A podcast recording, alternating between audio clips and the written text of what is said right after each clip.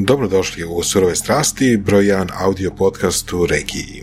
Danas je nešto drugačije. Danas imamo jednu radionicu, jedno predavanje o tome kako producirati podcast, kako započeti sa snimanjem, kako odabrati opremu, alate i malo o tome kako odabrati temu i kako provesti zapravo podcast kao medij Radionicu je organizirala Radiona, radiona.org.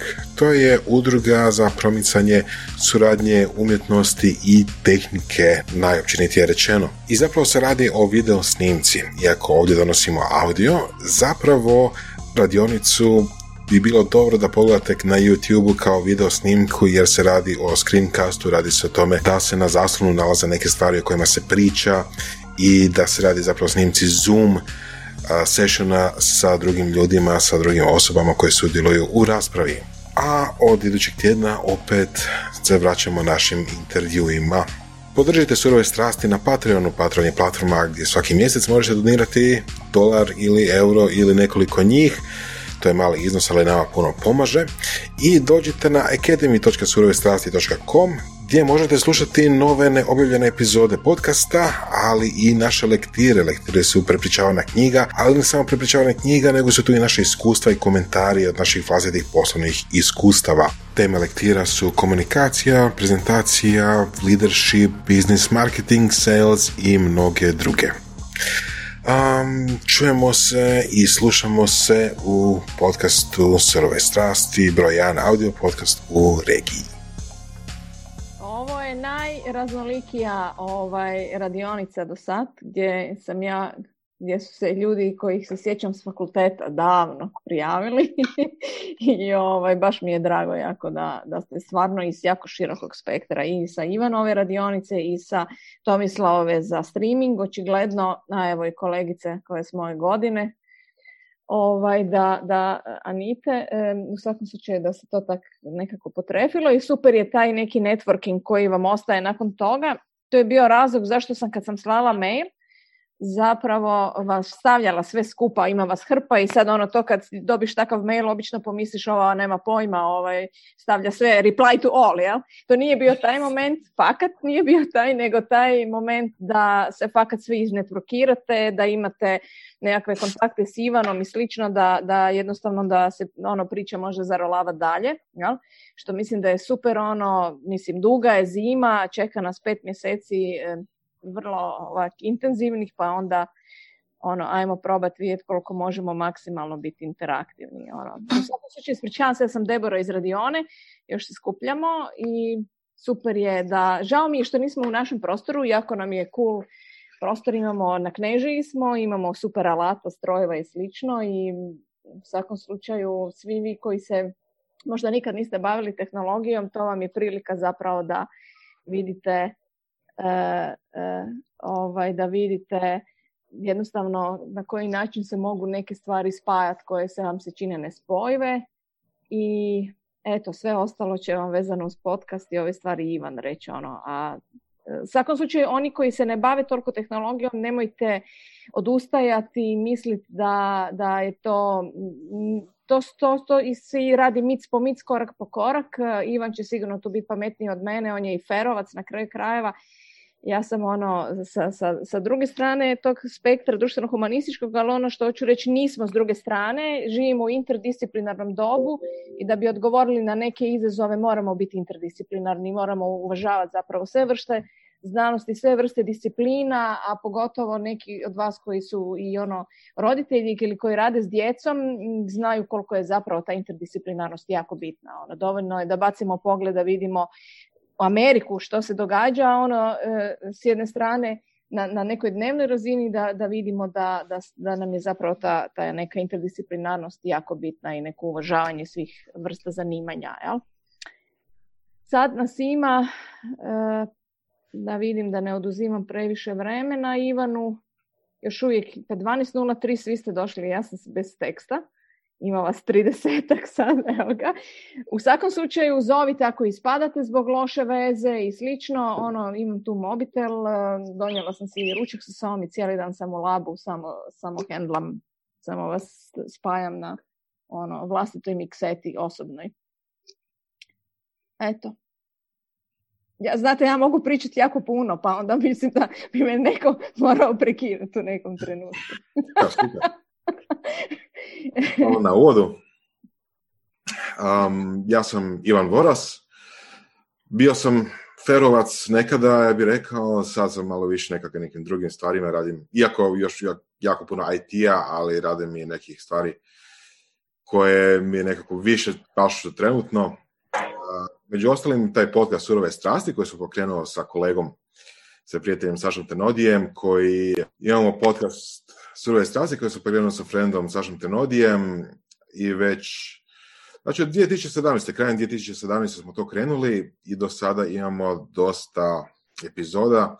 Ja ću u principu šedati svoj screen i pokazivati ono što pričam. Imamo tu nekakav raspored tema. Naravno, ako nešto uh, vas više zanima ili nešto treba dodatno objasniti, najbolje da napišete u chatu i ja ću dobiti notifikaciju pa ću pogledati pa ćemo onda dalje vidjeti da li treba nešto još detaljnije objasniti ili dodati nešto. Ovo je nekako uvodna radionica. Znači, imate interesa za podcaste, možda ste slušali, možda ste čuli, uh, imate ideju možda se baviti tako nečim ili barem probati i to je to. To je ono za, što služi ova radionica, ovaj mali webinar. A za ostale stvari, jako puno tu ćete naučiti sami kad nešto probate i možemo se čuti isto tako za neke ono, dodatne možda radionice po potrebi i vidjet ćemo kako će to dalje ići. Ja ću, evo, šerati, šerati screen. Treba biti ok, jel tako? Znači, podcast Surove strasti, ako niste vidjeli, pogledajte. Odnosno, ako niste čuli, to je audio podcast. Ima nas na svim platformama, ako koristite Apple, na iTunesima, ako koristite Android, ima nekoliko aplikacija, Podcast Addict, eh, Pocket Casts, eh, jako puno ih ima. I na platformama tipa Deezer i Spotify također i mnoštvom drugima. Kasnije ću reći kako i zašto je to tako rašireno na raznim platformama. Naš podcast se bavi uglavnom zanimljivim ljudima. Sad, to je počelo kao zanimljivi ljudi baš u jako širokom smislu, pa smo imali možda širu, širi spektar gostiju na početku neko sada, sad je to malo više nekako otišlo u smjeru poslovnih ljudi, pokretača nekakvih poslovnih projekata i tako, ali mislim da još uvijek to i tamo nam se zaleti neko ko je zanimljiv mimo recimo toga da je, da je poduzetnik ili biznismen. Tako da imamo svašta. I imamo još posebnu stvar, imamo Academy, takozvani. Počeli smo raditi sažetke knjiga, to su nekako počele, počelo za neke naše potrebe, a završilo je tako da imamo mnoštvo snimljenih lektira koji su sažeci uglavnom poslovnih knjiga, ali ima tu i komunikaciji, ima tu i raznih drugih žanrova knjiga, recimo. Uh, Saši je jako draga prodaja i marketing, pa oko toga ima jako puno, ali uglavnom preporučujem da pogledate, jer uh, to je nekakav, nekakav oskočna daska ako želite baš pročitati nek, ili poslušati audio verziju, punu audio verziju knjige, da barem vidite o čem se radi, da vidite da je, to, da je ta knjiga za vas i slično. Ok, to je recimo nešto malo o meni i čim se bavim u kontekstu podcasta, u kontekstu onoga što danas je tema. S lijeve strane trebaju bi vidjeti neku malu ono, jednostraničnu listu tema koje bi danas imali, što su podcasti i tako dalje. Za početak, malo da pričamo o povijesti podcasta, to je dosta stara pojava. Mislim, stara pojava u današnje vrijeme znači počela je možda neki prije 20 godina ili tako nešto. Uh, u principu kaže se da je, da je naziv podcast potekao od iPoda, iPoda, znači Apple-ovog uređaja koji je bio MP3 player i koji su ljudi počeli stvarati svoj vlastiti sadržaj i onda dijeliti taj sadržaj drugim ljudima. I to nekako ono radio u malom. Danas to možete napraviti na puno drugih načina, ali počeo je tako da su ljudi jednostavno sebe snimali, uploadali to negdje, drugi su ljudi to skidali, slušali i tako dalje.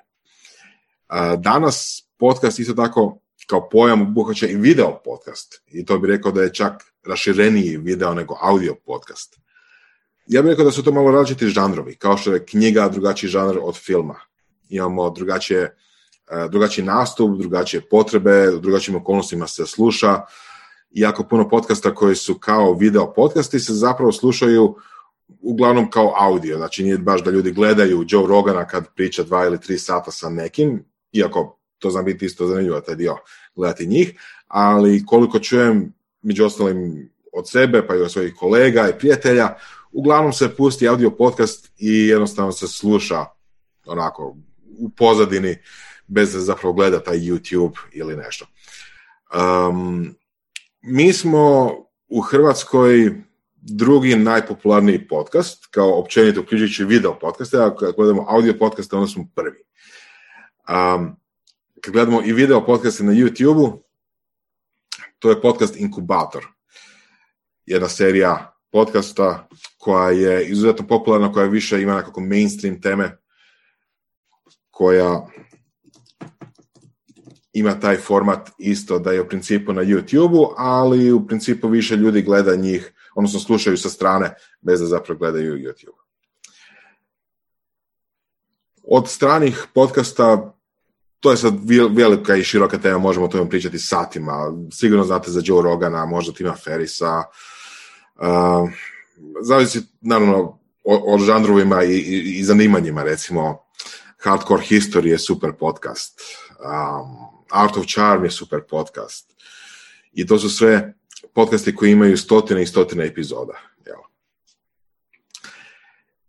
I sad, da li video podcast ili audio podcast, kažem opet, zavisi šta je namjena, šta je žar. Video podcast, ok, um, danas je YouTube kao platforma raširena i čak audio podcasti poput našega se uploaduje na YouTube tako da stavi nekakvu grafiku i to onda ta grafika jednostavno ide u pozadini, a zvuk se čuje preko YouTube-a, jeli. Ljudi su jednostavno navikli koristiti YouTube.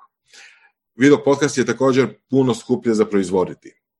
Mi smo ovo počeli sirove strasti kao hobi projekt um, i to je dan danas više hobi nego što nije, odnosno nije nešto na čemu direktno recimo zarađujemo, malo ću to meka pričati kasnije, ali recimo um, YouTube zahtjeva puno veće ulaganje i u opremu i u obradu kasnije tog videa, uh, tako da sigurno je definitivno lakše početi sa audio podcastom.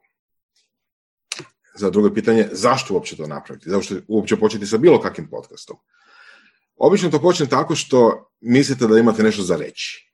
Ili imate nekakvu temu koja nije pokrivena koje, za koju ne postoje postojeći materijali, postojeći kanali, postojeći podcasti, postojeći mediji i onda radite nešto svoje. To može biti format, na primjer, razgovora dvije osobe. Bilo da su te osobe stalno iste, kao dva prijatelja razgovaraju, što ima jako puno primjera na internetu. Bilo je to podcast tipa opet dvije osobe, ali jedna osoba je gost, recimo. U tu nekakvu kategoriju spadaju surove strasti, gdje smo mi voditelji, a gosti se izmjenjuju. Ili recimo podcast danas također može biti jednostavno osoba koja priča priče. Ima jako puno primjera koji jednostavno ljudi snime sebe kako pričaju o nečemu. To može biti doslovno priča, doslovno fikcija, doslovno nekakva anegdota ili nešto. Može biti vlog, znači nekakve dnevne, dnevno događanja o toj osobi, što je radila, gdje je bila, ili isto tako može biti nekakav mini dokumentarac. Ima jako puno primjera gdje ljudi jednostavno snimaju kućne dokumentarce. Naravno, kvaliteta varira od, jel, od slučaja do slučaja, ali ima ih jako kvalitetnih. Tako da, eventualno mogu poslati, ako vas zanima, par linkova na neke od takvih kanala ili podcasta koje volim poslušati. Sad, koji format ćete odabrati ovisi o tome što želite reći, što želite poručiti, ili što želite da ljudi čuju. Ako je to jednostavno vi kao, kao jedna osoba koja priča, to je najjednostavnija produkcija, to je naj, najjednostavnije za snimiti, najjednostavnije za publishati i čak možda najjednostavnije za objasniti šta je. Ako pričate o nekoj temi, onda ste to vi koji pričate o nekoj temi. Jel? Ako imate uh, malo kompleksniji format, onda to trebate malo i objasniti, malo ljudima reći što da očekuju, kako će to ići, ili jednostavno pustiti pa da se ljudi naviknu sami po sebi, što opet nije loša ideja, jer tako smo i mi počeli. Za početak, evo, um, da li imate u ovom trenutku nekakvih pitanja e, što bi želi kao uvod još malo čuti ili da odmah krenemo na nekakve druge stvari po ovoj listi? Da li vidite svi listu? Je vam dovoljno veliko? A, možda font. Samo zericu, tako je, da, da im malo možda povećaš font, tako. E, super. Ok, imamo nešto u četu. Sve jasno, nema pitanja. Za kraj. Dobro, super. Veći dio toga što ću pričati je se odnosi na audio podcast, zato što je to ono što ja radim i što je najviše iskustva. Malo ću spomenuti video, ali uglavnom će to biti audio. I najzanimljivija stvar kod svega toga je da je vrlo lako početi. mi smo počeli sa raznim varijantama, različiti studiji, opreme i tako dalje. Na kraju je to onako malo preraslo, malo veću stvar, ali za početak je izuzetno lako zapravo napraviti svoju prvu epizodu podcasta, negdje ju staviti, to šerati, da ljudi vide, da to ljudi pogledaju i ono, najvažnija stvar je zapravo početi, najvažnija stvar je možda čak odvažiti se, iako ne se to šta odvažiti, to je jednostavno nešto što se napravi i, i stavi. Jel? Um, recimo jedno, jedno pitanje koje često dobijam od ljudi koji žele pokrenuti podcast, nisu tako česti taj ljudi, ali ima ih, onako tu i tamo dođu upiti o tome kako zapravo uh, stvoriti podcast, kako pokrenuti, je kako i gdje snimati. Imali smo primjere puno podcasta koji su počeli jednostavno u sobama, u, u prostorijama, u uredima, jeli, gdje već neko, ljud, neko boravi, neko radi. Uh, jedan od naših prvih video podcasta, The Podcast od Igora Vuka, je doslovno počeo tako da je on stavio kameru na svoj stol, sjeo i počeo pričati. I, i to je to, ništa pametnije od toga. Uh, sad, uh, I to ima nekakav svoj šarm. U tom slučaju, recimo, kod Igora se vidjela, vidio nego prozor sa zavjesama i tako, bio je nekakav kauč vidljiv, on dovodio goste, pa su gosti sjedili na taj kauč, pa je to sve nekako ono, domaća atmosfera. Bez nekakvog studija, bez nekakvog ukrašavanja, jednostavno kao da su došli kod nekoga doma i sjeli i počeli pričati. I to je, to je dosta cool. I onda s druge strane ima priča, ima, ima prilika gdje su baš ono rađeni posebni studiji za sve koji ako su ukrašeni sa profesionalnim osvjetljenjem, a to je obično za video podcaste, ali pričam i to je isto cool, to je isto ok. Znači jedno drugo je dobro, jedno drugo će najvjerojatnije naći svoju publiku. Kod snimanja Audija, evo reći, reći ću odmah na početku da je prostorija relativno bitna iz razloga što loša prostorija ima dosta jeke, najčešće je jeka najveći problem. Pa ću početi malo pričati o tome kako pripremiti možda prostoriju ili kako odabrati prostorije ako ih ima više. Ako tražite na, recimo na YouTube podcast Sound Isolation, kao što sam ja ovdje potražio, naći ćete gomilu primjera kako prilagoditi neki dio prostora za snimanje podcasta. A svodi se na ovo.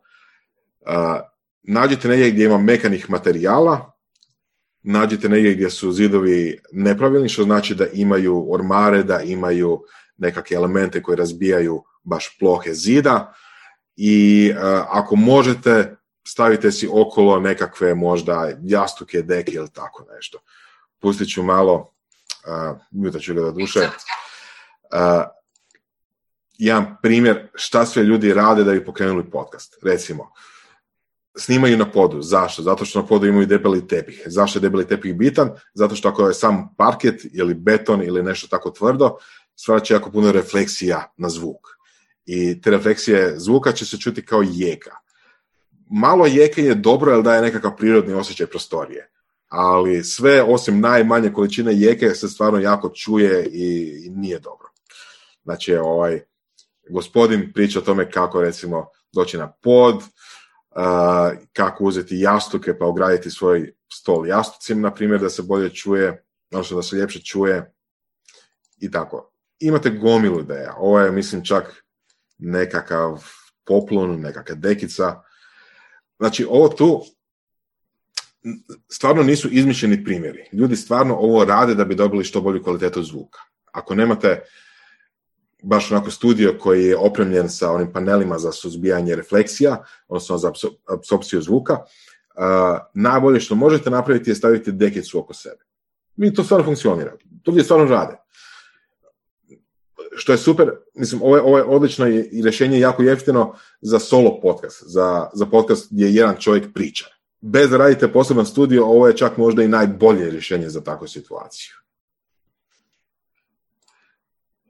I sad, jedino što trebate je malo razmisliti kako točno napraviti, kako izvesti uh, logistički tako nešto. Da li imate dovoljan veliki stol ili možete napraviti na krevetu možda ili na podu napraviti onako tvrđavu od, od jastuka i, i dekica. Sve je to ok. Ono što možete napraviti za početak, čak i mimo toga, je jednostavno snimiti par sekundi ili par minuta nekakvog razgovora, nekakvog zvuka u različitim prostorijama u kući ili u uredu i onda vidjeti možda koji od tih snimaka najbolje ispada.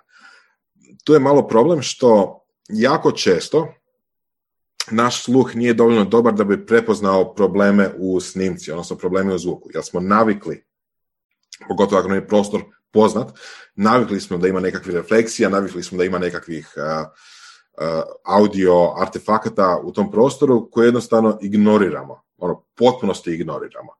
Recimo, ja znam doći u ured gdje sam često i, i jednostavno ne primijetim da zbog golih zidova u tom uredu je zvuk zapravo jako loš i tamo nema, nema šanse išta snimati. Iako ja zapravo ne čujem kao, kao čovjek koji je tamo na licu mjesta koliko je zvuk loš, ali jednom kad se to snimi, jednom kad se to snimi, jednom kad se pusti u drugoj prostoriji, u drugom okruženju, gdje, gdje nije, odnosno u drugom okruženju od onog u kojem je to snimljeno, onda se često vide jako veliki eh, artefakti, pogotovo, kažem, refleksije. Zato ovo je, ovo je dobro napraviti. Znači, ono, probajte u par prostorija, probajte malo onako se igrati sa dekicama i tako nešto. E sad, kako točno snimiti? Ja bih rekao da je najjednostavniji način da počnete sa aplikacijom za snimanje koju imate u mobilu bez dodatnih investicija, bez dodatnih čak uh, potrebe da naučite neke nove alate, nove aplikacije ili tako nešto, jednostavno stavite mobitel pred sebe, stavite na neku mekanu podlogu, ako imate nekakav ono, čupavac ili nešto tako, to je idealno, jednostavno uključite snimanje i krenite. Snimite par minuta, poslušajte, um, kvaliteta bi trebala biti onako ok zavisnosti o tome koliko ste udaljeni naravno od mikrofona i da li taj mobitel ima neke, neke alate za, za poboljšanje zvuka ili nema, ali u principu za početak možete solidno snimiti ono i par desetaka epizoda samo na taj način i bit ćete onako za, za, za početnu nekakvu fazu, za početnu nekako pokazati, pokazati prijateljima ili ono što bi rekli proof of concept, to je sasvim dovoljno. Um, rekao bi da je možda sljedeći korak od toga spojiti mikrofon na mobitel. To je opet nešto što je relativno jednostavno. E sad, kad se već spavaju mikrofoni na nešto, vidio sam jednog kolegu koji je isto onako napravio par epizoda podcasta, nažalost nije išao dalje s tim, ali on je nabavio onakve splitere. Nabavio je, nabavio je um, one male uređaje koji splitaju kao Y audio kablove. Malo ću kasnije pričati kakvi su točno audio kablovi, ali samo ću spomenuti, to je kao jedna mogućnost koja će možda kasnije biti korisna.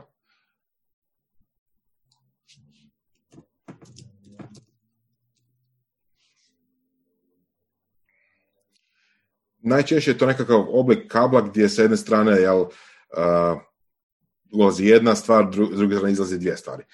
Tu ima sad puno različitih vrsta i to ću malo kasnije detaljnije objasniti šta je šta.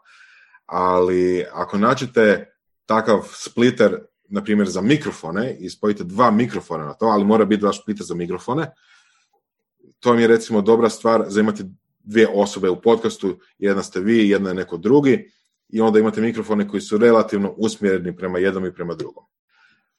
To je, ja bih rekao, možda sljedeći korak za isprobavanje. Još uvijek nismo došli do nekakve profesionalne opreme, do profesionalnog rješenja, ali izuzetno jeftino probati. Pa ako vam se to sviđa, onda kasnije možete nadograditi sa boljom opremom, sa drugačijim mikrofonima i sl. Znači, mislim za početak da jednostavno početi je 90% posla. Dobro, možda ne još 90%, ali sigurno 60, ajde recimo tako. I bitno je tome da imate nekakav svoj glas, da imate nekakvu ideju što želite reći. Ne morate odmah imati pripremljeno sve. Ne morate odmah imati cijelu, cijeli scenarij, cijelu skriptu koju ćete ispričati ili potpuno nekako formiranu ideju što želite reći. Jednostavno, počnite, to će nekako ići svojim tijekom, vjerojatno, vjerojatno nećete voljeti prvih par epizoda koje snimate, niko ne voli, ali osjeti se napredak. Recimo, znam kod naših epizoda između prve i desete epizode je veliki napredak, onda između desete i ne znam, 50. je ili tako nešto je veliki napredak i onda kasnije opet puno veći. Napravite nekakvu, napravite si uh, jednostavno okvirni plan što želite reći po tome i, i idite po, po tom planu. Ili ako ste možda više onako na kreativnu stranu, pa volite raditi bez plana i to je isto dobro. Jednostavno krenute.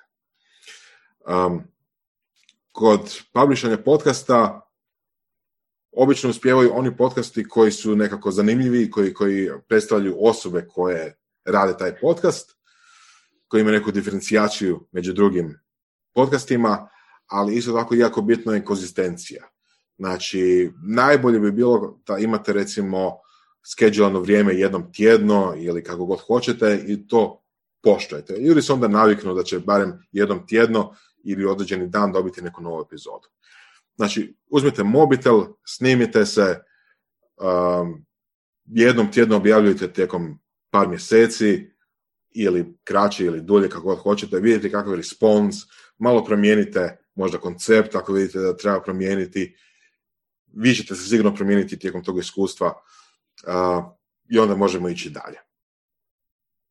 Jedna aplikacija koju volio spomenuti kad pričamo o mobitelima je aplikacija koja se zove Anchor.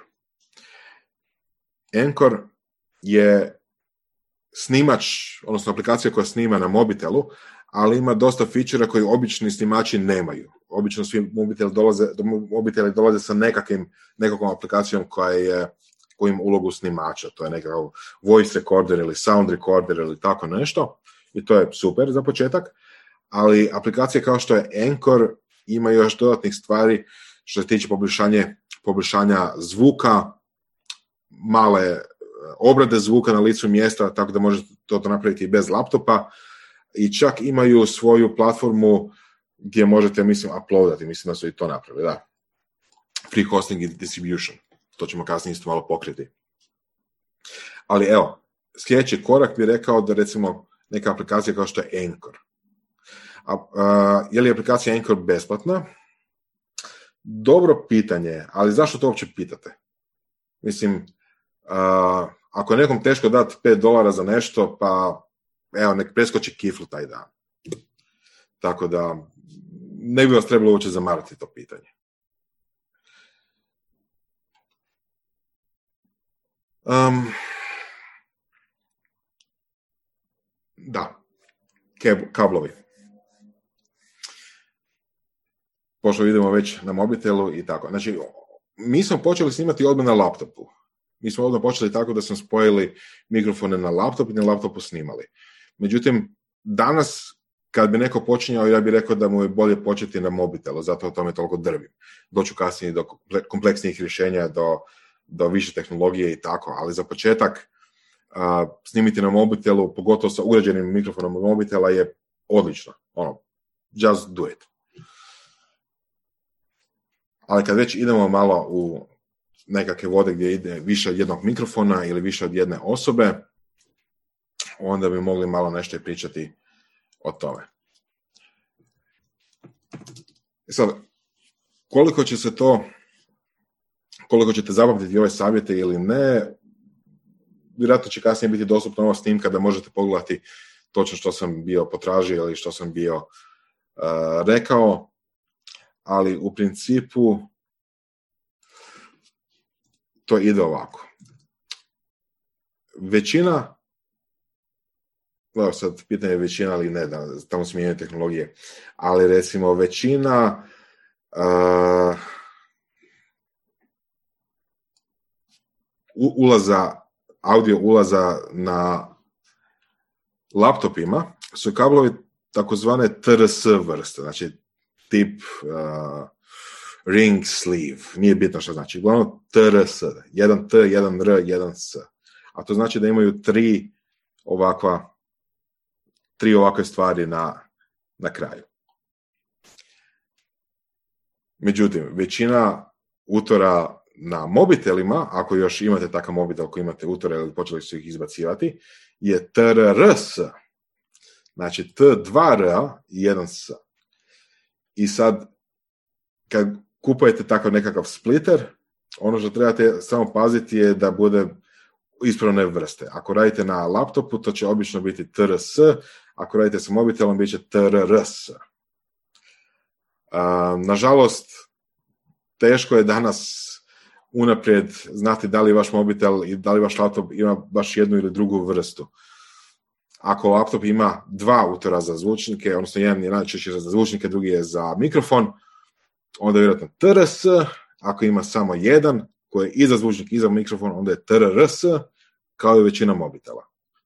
E sad, da li će to biti na vašem laptopu tako ili ne, nažalost morate sami provjeriti. Jer eh, dosta je nestandardno. Dobra stvar je što isti kabel, isti splitter, na primjer, može poslužiti i za slušalice i za mikrofon. Znači, ako nabavite ovakav splitter, znači s jedne strane ide, na primjer, u laptop ili ide u mobitel, a s druge strane u njega se uštekaju mikrofoni. Isto tako, mislim, iako tu piše, iako su nacrtane ovdje na kablu slušalice, taj kabel može poslužiti i za mikrofon. Tako da na ova dva kraja možete spojiti dva mikrofona, usmjeriti prema e, vašem sugovorniku i to će biti ok.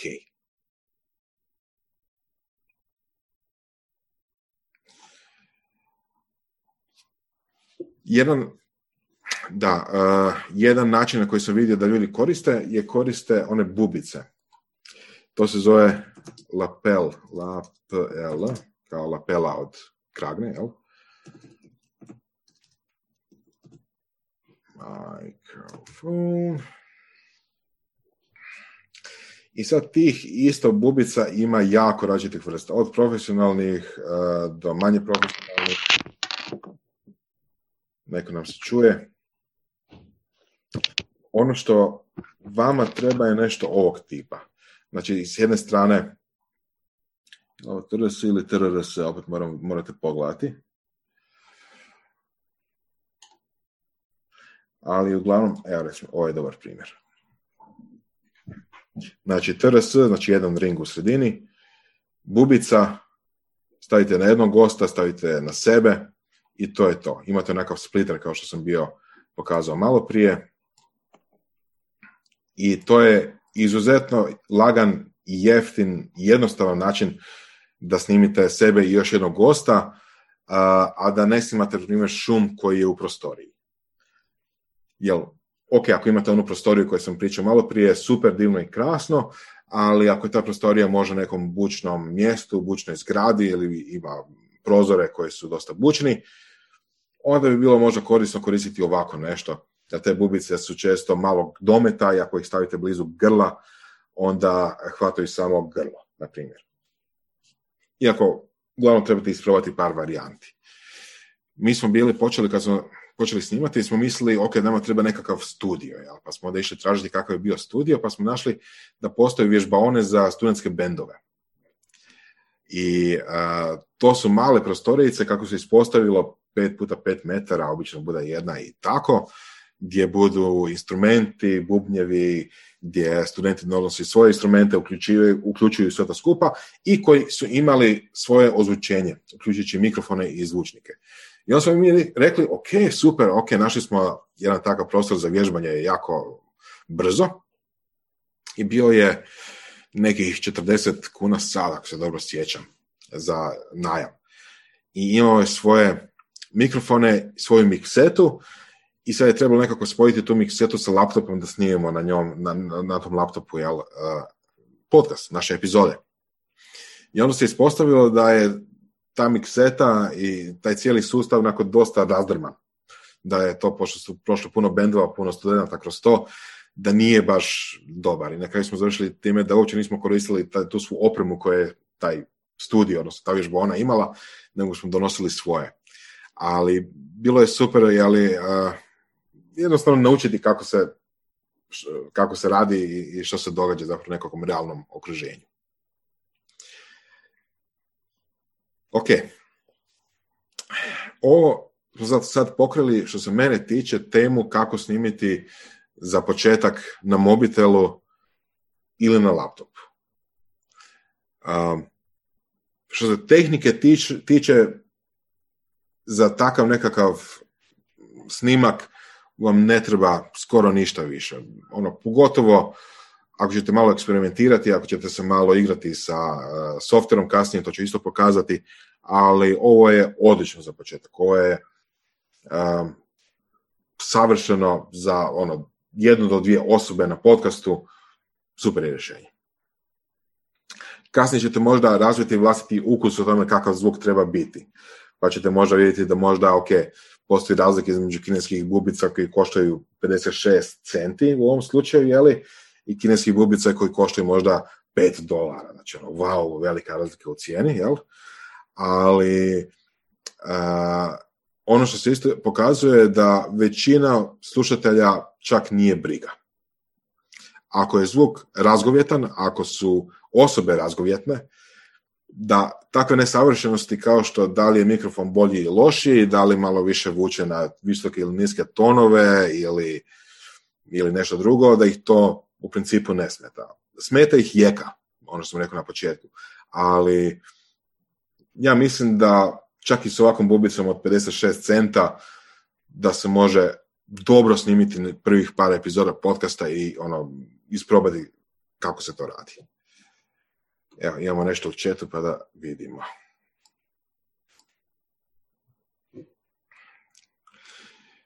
Kanosa mikrofon. Vjerojatno da.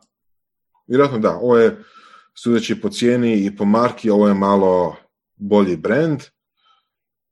Ali da, to je u principu to. Da vidimo konektor samo. Vidim dva prstena unutra. Znači, to bi vjerojatno bilo dobro za uh, mobitel ili tako nešto. Iako, moram reći da postoje mikrofoni, ne znam da li je ovaj taj, vjerojatno nije, ali postoje mikrofoni koji imaju normalne konektore, koji konektori izgledaju posve normalno ovako kao što ovaj izgleda, a koji zahtijevaju posebnu opremu da bi se uključili, da bi, se, da bi zapravo funkcionirali. Ali to je relativno rijetko, to, to je rijetko da ćete naći negdje. Ako snimate video, onda imate opciju koristiti nekakav usmjereni mikrofon ovog tipa. Um, neću puno pričati o tome, jer stvarno nisam tu stručan previše, ali ako snimate video podcast, ako ga snimate s mobitelom, možete donekle dobiti nekakav dobar rezultat, sa videom pogotovo, ali sa zvukom ćete gotovo sigurno trebati zaseban mikrofon. U svakom slučaju, da li to bila profi kamera ili mobitel ili nešto između, gotovo sigurno ćete trebati poseban mikrofon za video podcast, ako želite napraviti kvalitetan video podcast. Za video postoji druga stvar. Za video postoje platforme kao što su TikTok, uh, Snapchat, pa i YouTube u neku ruku, koji jednostavno imaju aplikacije koje su ugrađene mogućnosti snimanja i koje se koriste na posve drugačiji način. To nije više podcast, to su nekakvi klipovi od 15 ili manje sekundi, ok, YouTube može daleko i više, ali u principu uh, ako idete sa videom, relativno je ok uzeti mobitel, otići na ulicu, upjeriti mobitel, odnosno kameru mobitela prema sebi i početi nešto pričati. To prolazi, to je ok. Uh, evo mogu dati primjer jednog našeg gosta čak na surovim strastima, Natko Beck, jedan doktor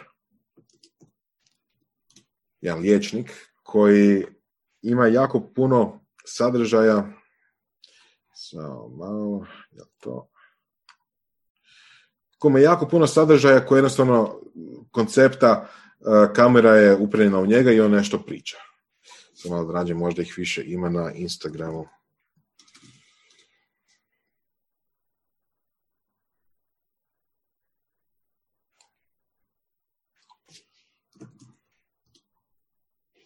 Evo ga.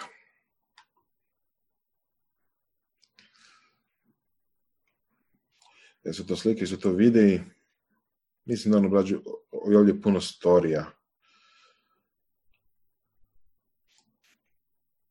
Uglavnom, kao koncept toga da recimo jednostavno ima mobitel, upali kameru i počne pričati, to danas prolazi. To jako, jako ono, ako uzmemo široku definiciju podcasta, nekako spada u to, ali to su danas popularni klipovi koji jednostavno pričaju o nečemu. Nisu baš nekakvi ono posebno, posebno podcasti. Nekako osobno rekao bi da je podcast možda ono što traje, a šta ja znam, barem pola sata nekog sadržaja i koji ima relativno glavu i rep i nekakvu temu. Ali hoću reći, zašto sam počeo pričati ovo sve skupa, da ako hoćete napraviti video podcast, možete početi s ovako nečim, pa onda upgradeati se kasnije na podcast koji možda traje pola sata, koji možda ima nekakvu ono, priču, glavu i repi i tako.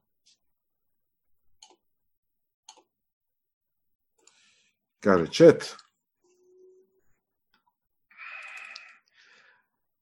Aha, mislim, bit će snimka od ovog dostupna, pa to što ne, što ne uspijete sada pogledati, možete pogledati kasnije. Ali ono što recimo za mikrofon, ako hoćete ovu bubicu, to je lapel mic, L-A-P-E-L, mikrofon. I naćete ih puno, naćete ih stvarno jako veliku količinu. Ja sam počeo tako da sam uzeo, ne znam, ono, po dva, tri komada od svakih od tih jeftinih koji koštaju dolar dva i na kraju sam našao one koji mi se najbolje njih sviđa i onda sam naručio malo veću količinu tih i to je to.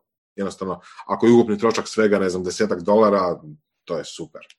Znači možemo eksperimentirati, možemo isprobavati koji su bolji. Ok. I sad, napravili ste prvih par epizoda, objavili ste ih, vaši prijatelji su vidjeli, rekli su vam da je super.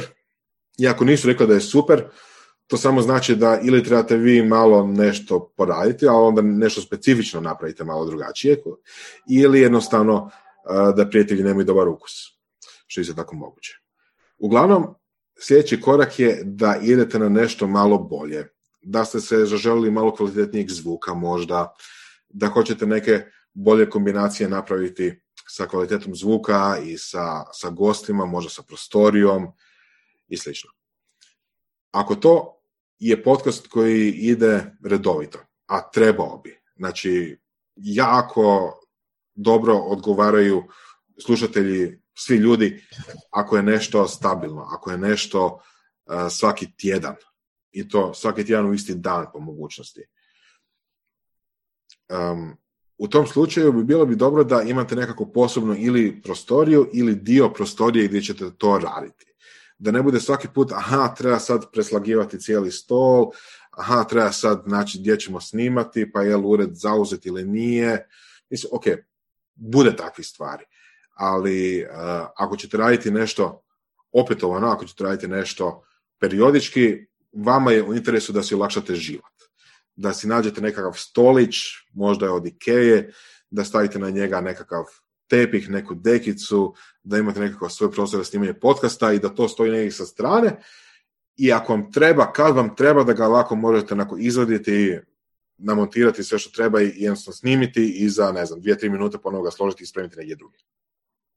Ili idealno, ako su takve situacije da imate cijelu sobu koja je tako spremna da jednostavno ušetate u nju i počnete snimati. To je ideal, to je ono čemu svi teže. I to je dobro, zato što što manje se brinete o samoj prostoriji, o, o stolu na kojem snimate, o takvim tehničkim stvarima, to ćete biti kreativniji za druge stvari. Najpopularniji mikrofon, vjerojatno na svijetu, je takozvani Blue Yeti. Blue Yeti, imam ga negdje tu, čini mi se. Znači, firma se zove Blue, Yeti se zove proizvod. To je mikrofon koje, ako gledate na YouTube-u, ćete vidjeti u, šta ja znam, ajde recimo, ako bubnemo možda 30% svih YouTube videa, što je s obzirom, odnosno 30% možda najpopularnijih YouTube videa, da tako kažem, što je s obzirom na to koliko stvarno e, snimača, snimača postoji i koliko stvarno ljudi rade e, snimke, ogroman, ogroman postotak. Yeti je bio među prvima i ima odličnu kvalitetu zvuka. Jako puno naših epizoda je snimljeno baš na njemu. Ono što je kod njega posebno je što ima različite načine snimanja. Odnosno, ovaj dio koji vidite oko njega, ovaj gore, ovaj uh, dio ispod crne žičane mrežice, nije jedan jedini mikrofon, nego su tri mikrofona postavljena kao jel, Y. Tako da on u principu može hvatati i sa svih strana. To je nekad dobro, ako imate tri ili više gosta, ali to je samo jedan od moda, modova u kojim on može raditi. On može raditi također usmjereno, da je od tih mikrofona samo jedan aktivan i to je onaj u kojem vi pričate. Ili recimo ima opciju stereo snimanja sa dvije strane. On interno nekako to preračuna, ali ako stavite Blue Yeti mikrofon između vas i sugovornika, u principu će biti najosjetljiviji baš na te dvije strane, prema vama i prema onom drugom. Još jedna stvar kod njega, što je e, dosta, dosta bitno, pogotovo za početak, on se spaja na USB. To je bitno zato što uh, USB je digitalni protokol, digitalni, ja, da kažem, kabel, jel, znači spajanja na nečega na nešto. I uh, u tom slučaju nema toliko puno šuma. Ako imate audio kablove, bilo one za mikrofon koje sam pričao, kad sam pričao o bubicama i mobitelima, ali čak i kasnije ako imate malo kvalitetnije, malo profesionalnije kablove, često se dogodi da dobiju nekakav šum, bilo od možda frižidera, mikrovalne, možda čak i od mobitela koji stoji blizu ili tako nešto. Jednostavno, kabel djeluje kao antena i može u nekim slučajevima prikupiti šuma iz, iz prostorije, jednostavno iz okoliša. Tako nešto se minimizira korištenjem digitalnog prijenosa, u ovom slučaju USB-a, na ovakvom mikrofonu. Znači, Blue Yeti nije jedini ovakav mikrofon, to nije uh, ni približno jedini mikrofon sa tim, sa tim osobinama koje sam pričao. Znači, niti je niti je jedini USB mikrofon, niti je jedini mikrofon koji ima više modova snimanja, više, više smjerova snimanja koji se mogu birati. Ali. Mislim da su svi od ovih tu, a totalno random sam kliknuo link, te vrste. A ima ih deseci i deseci. Koji ćete odabrati? Ovisi. Blue Yeti košta 130 dolara, ima ih jeftinijih, iako u toj kategoriji ispod 50 dolara ne treba ići, znači 50 dolara pa naviše za tako neku relativno dobru kvalitetu zvuka, relativno ono blisko profesionalnu kvalitetu zvuka treba odvojiti. Nažalost, isto tako Blue Yeti se ne može kupiti u Hrvatskoj. Jednostavno, jedan distributer ga ne uvozi. Uh, zato je tu Amazon. preko kojeg se može nabaviti i preko kojeg sam ja nabavio svoj Blue Yeti. Znači, Blue Yeti je ova varijanta, ovako izgleda. Sa jedne strane, sa druge strane ima to prebacivanje između modula snimanja, stereo, sa lijevo na desno, jel? to je stereo, to je omni, znači sa svih strana, to je usmjereni, i on na kraju je stereo, ali doslovno stereo, da se na jednom kanalu čuje jedna osoba, na drugom kanalu druga osoba. Međutim, ista firma ima manju varijantu iste, istog mikrofona koja je samo usmjerena, znači nema više onih mogućnosti snimanja stereo za dvije osobe ili tako nešto, nego ima samo mogućnost snimanja kao usmjereno na jednu osobu i po cijeloj prostoriji. Obično želite izbjeći snimanje po cijeloj prostoriji, odnosno drugim riječima, u, ovom slučaju sa ovakvim mikrofonom želite izbjeći snimanje svega što niste vi i sugovornik. Znači, ako možete napraviti tunel između vaših usta i mikrofona i između sugovornik, sugovornikovih usta i mikrofona, to je bilo idealno. Jer opet, opet se vraćamo na to da mi zapravo ne čujemo pozadinske šumove. E, recimo sad tu oko mene, ja sam blizu prozora. Ja znam, ako se baš koncentriram, da se tu čuju i auti koji prolaze, čuju se u daljini čak i tramvaj s ove strane, a tu su neki ptičice koje pjevaju, ali za jednu minutu ću zaboraviti da to se postoji i potpuno ću ignorirati taj zvuk. Međutim, u snimci, najvjerojatnije, sad, ja sam podići ovaj svoj mikrofon koji ima iste te funkcije kao Blue Yeti, na uspjeno snimanje, ali ako slušate ovu snimku, vrlo vjerojatno ćete čuti u pozadini sad recimo aute kako prolaze. I ako to slušate na slušalicama, u nekakvom recimo tamnom prostoru ili tako nešto, taj pozadinski šum zna biti dosta onako izražen. Zašto ovo sve pričam? Znači, kada snimate, uzmite mikrofoni koji su usmjereni. Ako je to samo jedna osoba, uzmite ovakav mikrofon i postavite ga da snima usmjereno. To je tu simbol. Kao nekakva, recimo da je strelica. To je kardioida, odnosno poseban, poseba, poseban oblik, ali recimo da izgleda kao strelica, nekakva ono malo zaobljena. Znači, želite mikrofon koji ima takvu vrstu snimanja i želite ga usmjeriti tako da snima vas.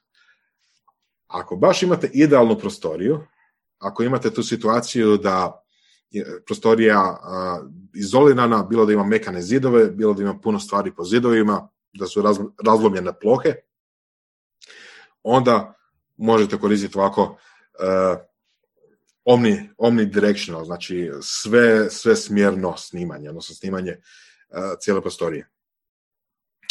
Um, probajte, vidjet ćete.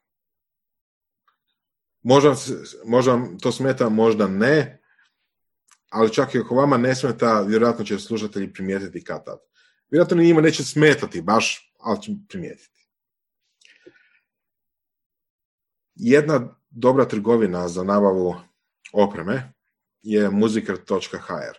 To nije hrvatska trgovina, to nije hrvatska firma, mislim da su oni Česi ili Poljaci, ali imaju webove, imaju web shopove u puno država, uključujući kod nas.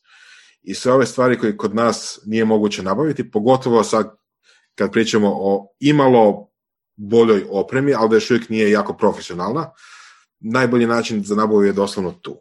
Recimo, siguran sam da ako tu tražim Blue Yeti da ću ga naći. Evo ga.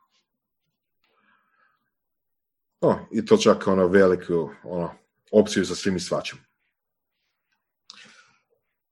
Nadam se da imaju i jednostavniju varijantu. A može i nemaju. Uglavnom, druge stvari, druge stvari sigurno imaju. Ok, znači Blue Yeti i ta vrsta mikrofona se spaja preko USB-a na računalo tu sad više ne radimo sa mobitelom, nego radimo sa, na primjer, laptopom.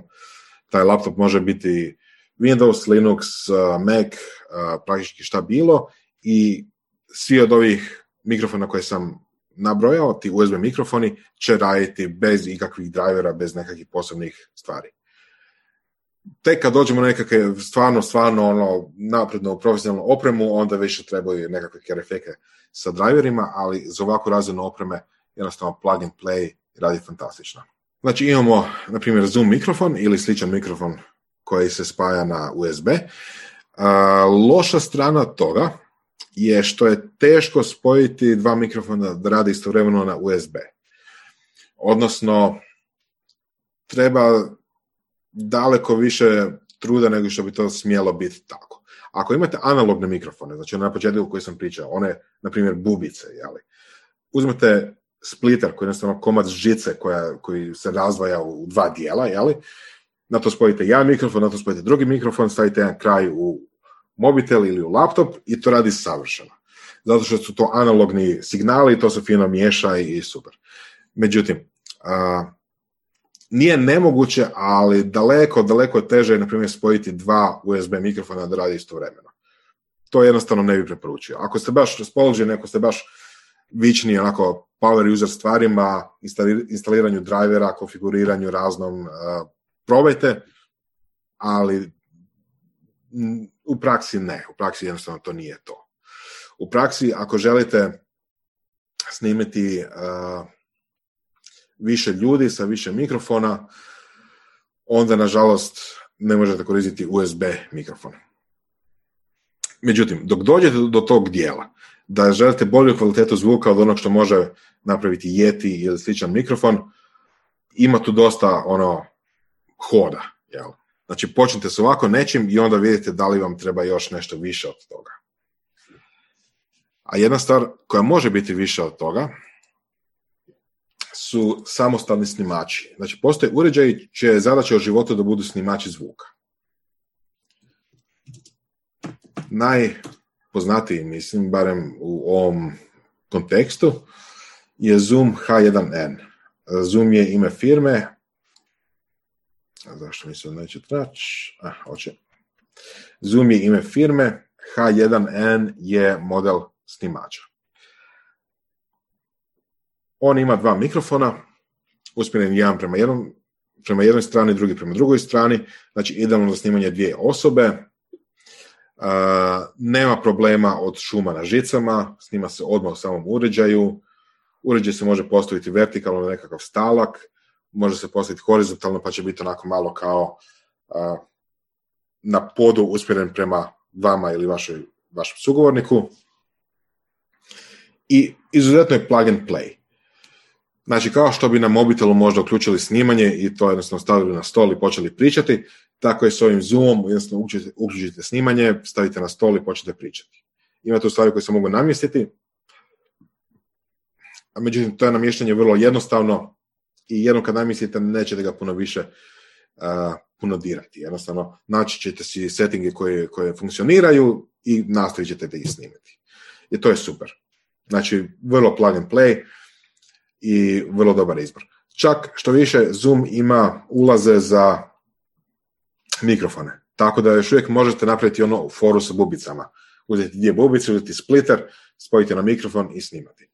Sa bubica, a ne sa ugrađenih mikrofona. Ono, probao sam to, funkcionira dosta dobro. Znači, jako dobra opcija. Znači, neki sljedeći korak, ja bih rekao, ili Blue Yeti, ako želite snimati jednu osobu ili recimo dvije osobe, ili ovaj Zoom H1N, ako želite možda početi odmah sa dvije osobe ili odmah sa više osoba ili tako nešto. Jednostavno, dosta dobar izbor. I sad, možemo zakomplicirati stvari. Možemo reći, ok, jedna osoba, to znamo. Nešto kao Zoom je odličan, e, pardon, nešto kao Blue Yeti je odličan izbor. Ali što ako želimo više osoba? U tom slučaju najčešće će vam trebati mikseta. Zadaća miksete je uzeti više ulaza zvuka, kombinirati ih i dati jedan izlaz koji će se snimati. Najčešće je to tako. Možemo to zakomplicirati pa reći da snimanje bude više kanalno ili tako nešto, ali nećemo, za podcast to uopće nije tako bitno. Znači ono što želite je jednostavno više mikrofona spojiti na nešto i da to nešto snima. Um, u teoriji čak i to možete izvesti na, sa onim splitterima. Ono što sam pokazivao na AliExpressu, znači postoje splitteri koji nisu samo Y, nego koji idu recimo 3, 4, 5 ili više, više ogranaka, jel, više grana. Uh, međutim, kvaliteta zvuka što više takvih uređaja, uređaja spajate na takvu vrstu splittera je sve manje, tako da nije baš to sretna opcija. Um, I sad već dolazimo onako malo malo sfere ozbiljnije produkcije, malo ozbiljnijeg snimanja. Ono što ćete recimo skužiti brzo, ako gledate recimo YouTube ili ako slušate podcaste, da postoji dosta velika razlika između snimaka koji su napravljeni sa navodnicima običnim mikrofonima. To su uh, oni koji možete kupiti za PC-eve, za, za, za, za računala uh, koji su, bubli, koji su one bubice, to su one elektret mikrofoni najčešće. I onih mikrofona koje su recimo to studijske, polustudijske kvalitete koji se zovu kondenzatorski mikrofoni. Znači, ovo sad dosta puno informacija pričam tu, međutim, ako budete ponovo gledali ovu snimku, onda ćete sami skužiti jel, gdje te, informacije i možete pogledati bolje šta ja pišem i o čemu pričam. Ono što je sretna okolnost je da kondenzatorski mikrofoni danas više nisu skupi. Neka su bili jako skupi. Mislim, i danas se može naći izuzetno skupih kondenzatorskih mikrofona.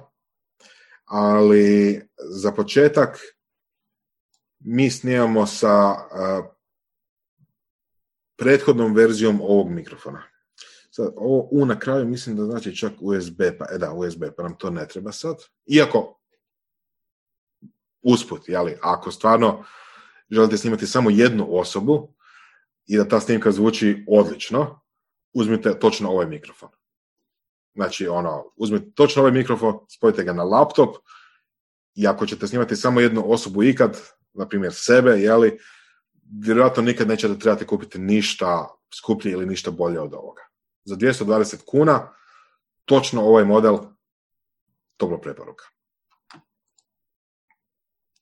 Ono što mi koristimo u surovim strastima su verzije ovog mikrofona, malo starije verzije ovog mikrofona, bez USB-a, koji se spavaju na miksetu.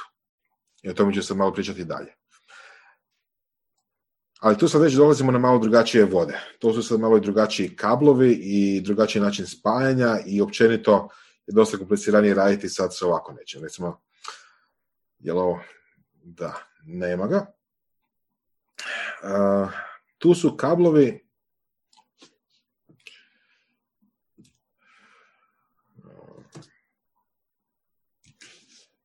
Ja sam dobro napisao XLR.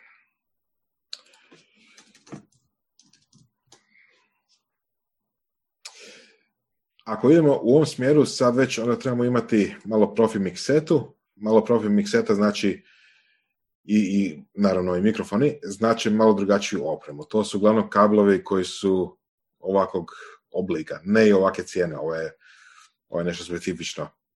Ali um, morat ćete onda malo se više posvetiti pažnje baš opremi i spajanju i svemu tome. Ono što mi imamo za miksetu je Beringerova mikseta. Uzmemo za primjer ovu, koja je daleko pretjerana i daleko je više nego što ikome treba za podcast. Ali u principu, ako idete na više od dvije osobe, topla preporuka je da uzmete prave mikrofone, ono, od one vrste koje sam napisao i pravom miksetu otprilike ovako nešto. Inače, sa četiri ulaza ovaj tip miksete košta oko 100 eura, tako da nije neka velika investicija. Međutim, morat ćete malo potražiti tutoriala, morat ćete malo pročitati dokumentacije dok skužite kako se to spaja i kako sve funkcionira zajedno. To je sad malo onako više nek što imamo vremena danas i vjerojatno malo ljudi će zapravo trebati tako nešto, ali e, opcija je, i kažem, za tri ili više osoba, za tri ili više mikrofona, jednostavno puno ćete si uštediti da koristite bolju opremu nego mobitel i uh, oni jednostavni mikrofoni. E sad, kad imate miksetu, ili čak kad imate neke od ovih naprednijih USB mikrofona kao Blue Yeti, onda imate tu opciju da složite si sustav da taj zvuk koji se snima direktno slušate na vlastite slušalice. Znači, osim što taj uređaj, što god je ili mikseta, snima um, zvuk, istovremeno taj zvuk možete čuti na svoje vlastite slušalice. I to ako vidite nekakav studio, ili čak ako dođete kod nas na snimanje, vidjet ćete da čak i mi stavljamo svima, i gostima i nama slušalice na uši. Razlog tome je što jednostavno to je najbrži način za skužiti da nešto nije u redu. Da je čovjek možda predaleko od mikrofona ili da mikrofon nije čak spojen, ili da struja nije uključena, ili što god može se dogoditi, ili da neko zapeo tijekom snimanja za kabel pa ga isključio. Znači jednostavno imate slušalice u trenutku snimanja na ušima je jako dobra ideja. I to je nešto što možete napraviti ovako sa nekom miksetom ili borim uređajima. I sad se postavlja pitanje koje slušalice?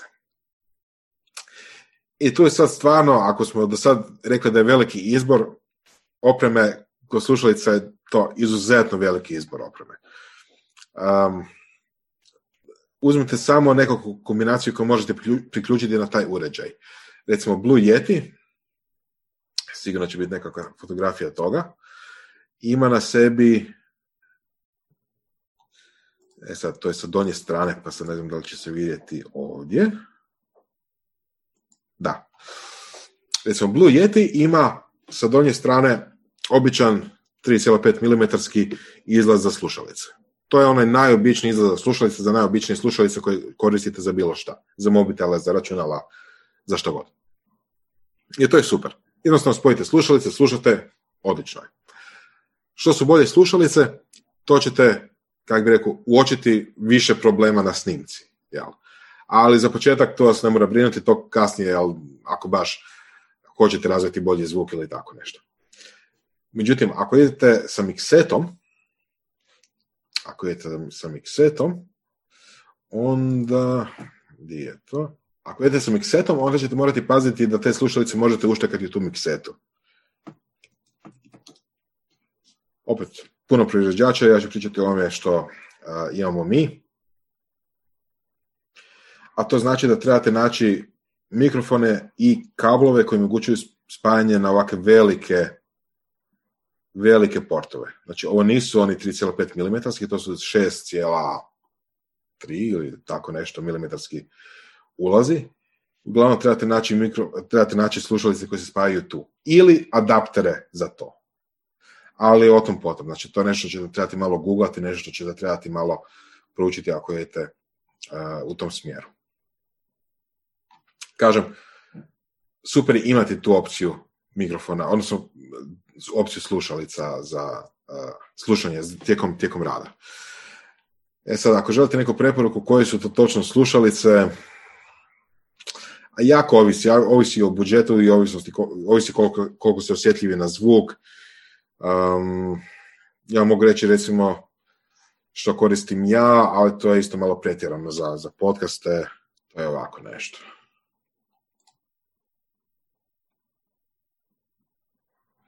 Ali stvarno nemojte ovaj dio uzmati uopće u obzir. Nađite si slušalice koje vama pašu, koje, kojim super slušate stvari i to je ok. Da vidimo što kaže chat. Ne, USB se ne može spojiti na mobitel. Odnosno, postoji šansa da nađete da imate onaj adapter koji možete s jedne strane onaj veliki USB-A port spojiti na onaj mikro USB od mobitela i onda taj veliki port spojiti mikrofon. Međutim, šanse da vaš mobitel ima drajvere za to su relativno male. Um, ako imate kod nekog prijatelja, kolege ili tako nešto, probajte, ali ono, ne bi se pozdavao u to. Znači, ne spajati USB mikrofon na mobitel, USB mikrofon spajati na laptop. Da li adapteri mogu narušiti kvalitetu zvuka? Gle, zavisi o čem pričamo. Ako pričamo o nečemu što tek se koristi za počinjanje, znači nešto što ćete snimiti prvih ono, 10, 20, 30 epizoda, uh, ne treba se puno brinuti o tome. Znači, odgovor na to pitanje je da, ali za tako nešto vas ne trebate uopće brinuti. Znači, skužit ćete, kasnije što vam je bitno, recimo.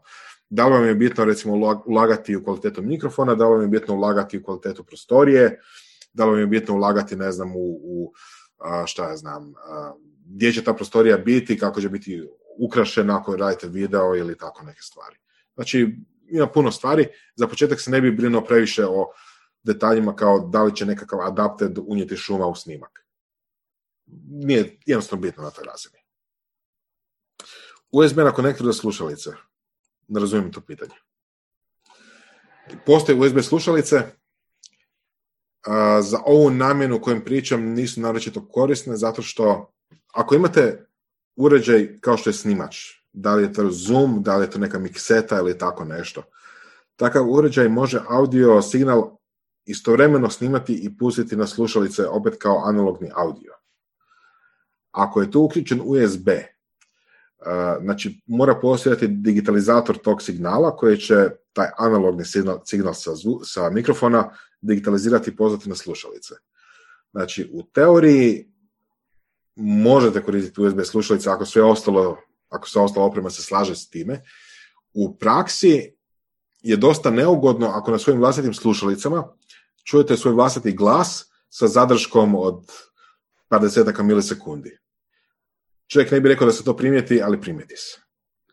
Imali smo jednog gosta koji, iako imamo relativno profi opremu koji ima, tu, ima taj analogni put od mikrofona do slušalice, znači nema tog delaya koje, koje digitalizacija uvodi, ali njemu je čak tih par ono, milisekundu dvije koje su bile uključene u sustavu bilo previše. Jednostavno, kad je čuo svoj glas sa razmakom od uh, milisekunde nakon što je on to izgovorio jel, u, u slušalicama, to mu izuzetno smetalo.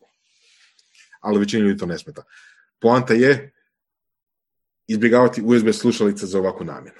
Vjerovali ili ne, prošlo je sat vremena od početka.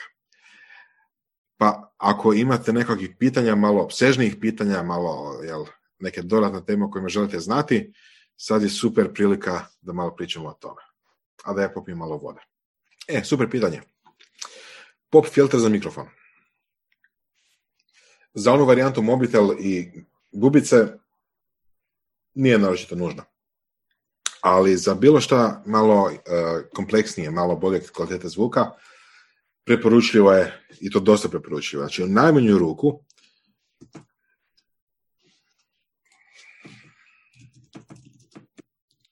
u najmanju ruku, ako imate ovakvu vrstu mikrofona, na njega trebate staviti spužvicu.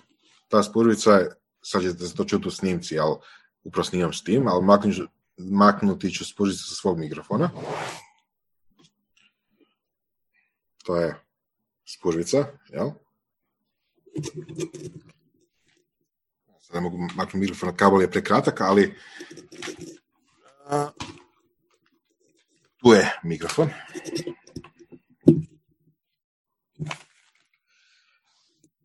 I sad, da li će se to čuti preko Zooma ili ne je veliko pitanje, pošto Zoom, odnosno ovakvi telekonferencijski alati dosta mijenjaju zvuk, dosta ga komprimiraju, rade s njim svašta, ali evo, probat ću, ne znam, tu ću doći blizu pa ću sad nešto pričati ovako bez spužvice, uh, kažem, ne znam da li će se čuti dobro i lošije, uh, idem putem i pričamo o nečemu, bla, bla, bla, bla, bla. I sad recimo stavim spužvicu i sad kažem idem putem i pričam nešto, bla, bla, bla, bla, bla. Fakat ne znam će Zoom to prenijeti ili da će se čuti nekakva razlika, ali u razliku u principu ima. I još je veća razlika, pogotovo ako je osoba blizu, ako stavite i spužvicu i pop filter. A pop filter je ono okruglo što se vidi u studijima. Ovo. E sad opet. Takve stvari je najbolje kupovati na AliExpressu. Tamo su vidjeli cijenu, ne znam, 133 kuna. A ovdje imamo cijenu od tako negdje 2 dolara, 4, 3 i tako dalje. Uglavnom, iako postoje razlike između one stvarno high-end opreme i ono opreme koja je onako dovoljno dobra, ona koja je dovoljno dobra je stvarno dovoljno dobra. Znači, osim ako se ne radi baš na high, high end produkciji, ok je imati pop filter za 2 dolara ili manje. Isto tako ok imati spužicu od 2 dolara ili manje. Znači na, muzik, na muzikeru se može naći spužica ne znam kako bi to tražio.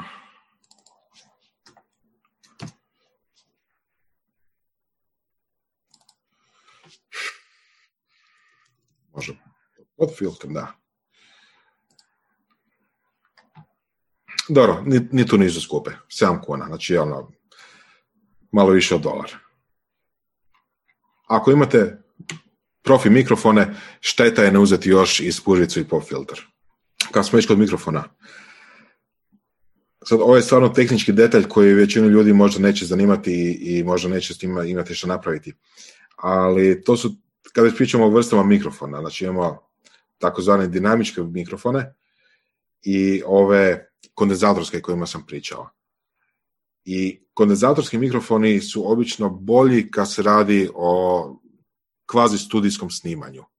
Znači, to je sad dosta čak pitanje ukusa i kakav ton zvuka volite i svašta, ali kondenzatorski mikrofoni su e, obično bolji. Malo su skuplji do duše, Znači, ovaj, ovaj je uh, među najjeftinijim običnim mikrofonima, zovu se dinamički mikrofoni najčešće. A ovaj C1 je neki 250 kuna. Znači, verzija bez USB-a mislim da je bila 250 kuna. Znači, duplo skuplje skoro u ovom slučaju, iako razlike u cijeni su stvarno velike i ima ih raznih modela. Ali u principu za studijsko snimanje kondenzatorski mikrofon je puno preporučljiviji od dinamičkog, takozvanog. Mislim, imena su vezana za tehnologije izvedbe. nećemo sad tome pričati, ali ovi jedni se zovu dinamički, ovi drugi se zovu kondenzatorski. Ako radite ovako snimanje glasa u nekakvim kvazi studijskim okolnostima, kondenzatorski su odlični. Imaju nekako topliju, topliju kvalitetu zvuka jednostavno. Ili ima što još na četu? Ima puno toga. Audio i video kao zasebni žanrovi i koliko je bićeno prihvatljivo kombinirati oba formata. Danas, pošto je svima bitan reach, odnosno svima je bitno da ih se vidi i čuje što više i što, što dalje na raznim platformama, danas je to čak uobičajeno, ja bih rekao. Rijetko koji podcast danas, uključujući našeg, ima samo audio varijantu. Razlog tome je što je YouTube postao toliko popularan i toliko su ljudi navikli na njega, da čak i ako se radi o čistom zvuku, čisto, ako se radi jednostavno zvuku koji je sniman kao čisti audio, ljudi ga opet žele čuti na YouTube. Evo recimo, sigurno mogu naći primjere oko toga. Recimo...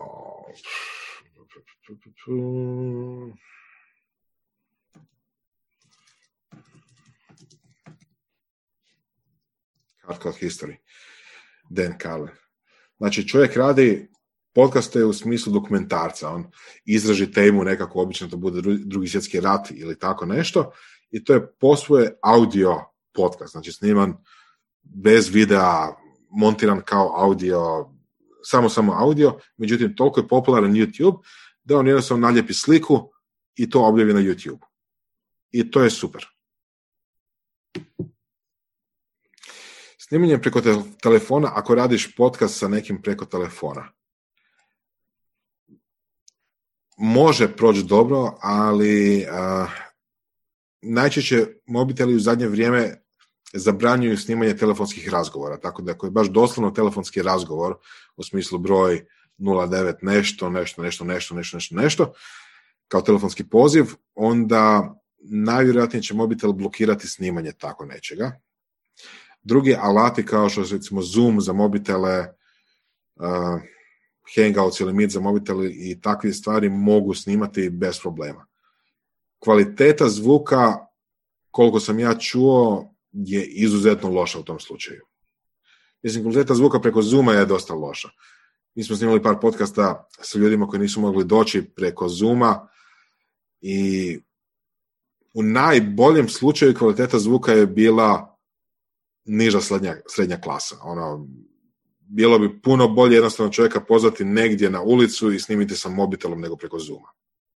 Preko aplikacije Zoom, jel? Ali o tom potom.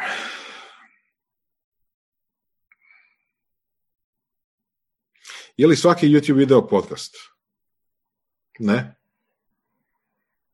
A mislim, šta je definicija podcasta? Mislim, definicija podcasta je počela tako, ok, da ljudi stvaraju svoj vlastiti sadržaj i negdje objave. Ako to želimo proširiti na sve slučajeve gdje neko stvara bilo kakva sadržaj i negdje objavljuje, onda ako baš možemo rastegnuti definiciju, kind of, možda. Međutim, obično, obično najčešće danas ljudi pod podcastom smatraju nešto što je razgovornog tipa ili pričanje nečega. Iako je to dosta, dosta široka kategorija. Recimo ima jako puno jako puno YouTube kanala koji pričaju, na primjer, o, o video igrama, dok igraju, na primjer, te video igre.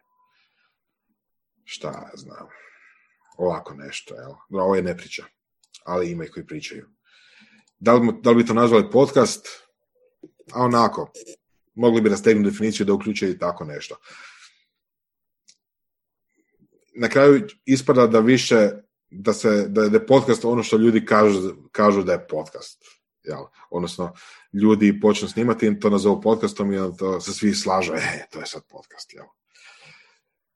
Uh, najpopularniji YouTube, zapravo, najpopularniji podcasti općenito su gdje najčešće dvije osobe razgovaraju.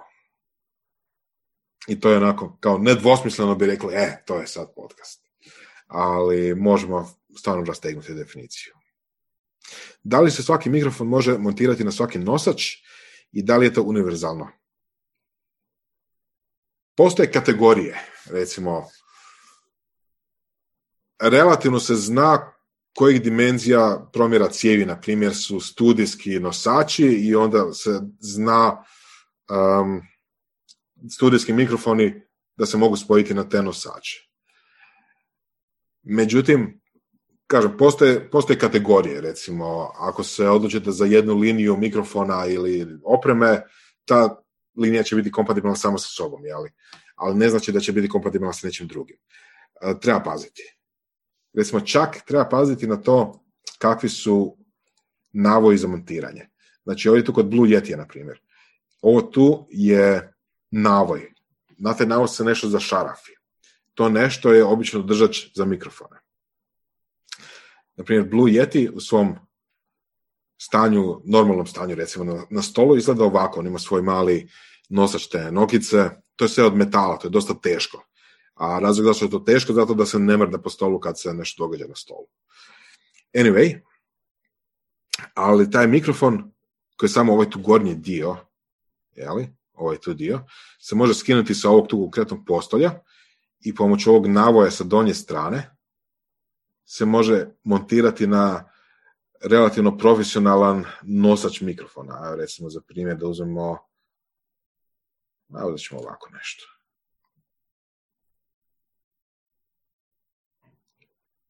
Ok? E sad, to je sve divno i krasno, osim što postoje barem dva, koliko sam ja vidio, barem dvije širine tog navoja. Tako da morate jednostavno paziti. Znači uzet ćete nekakvu ruku, ako ćete raditi svoj nekakav mali studio, uzet ćete ovakav nosač mikrofona, uzet ćete ovaj dio koji spaja mikrofon sa nosačem i onda ćete paziti da taj dio ima konkretno baš točan, točan navoj kao što ima mikrofon. I to je to.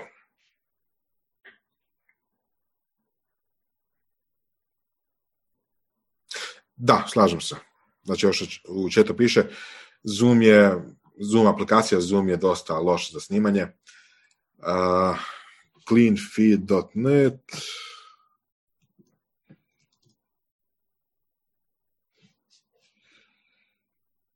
Izgleda ok, nisam probao.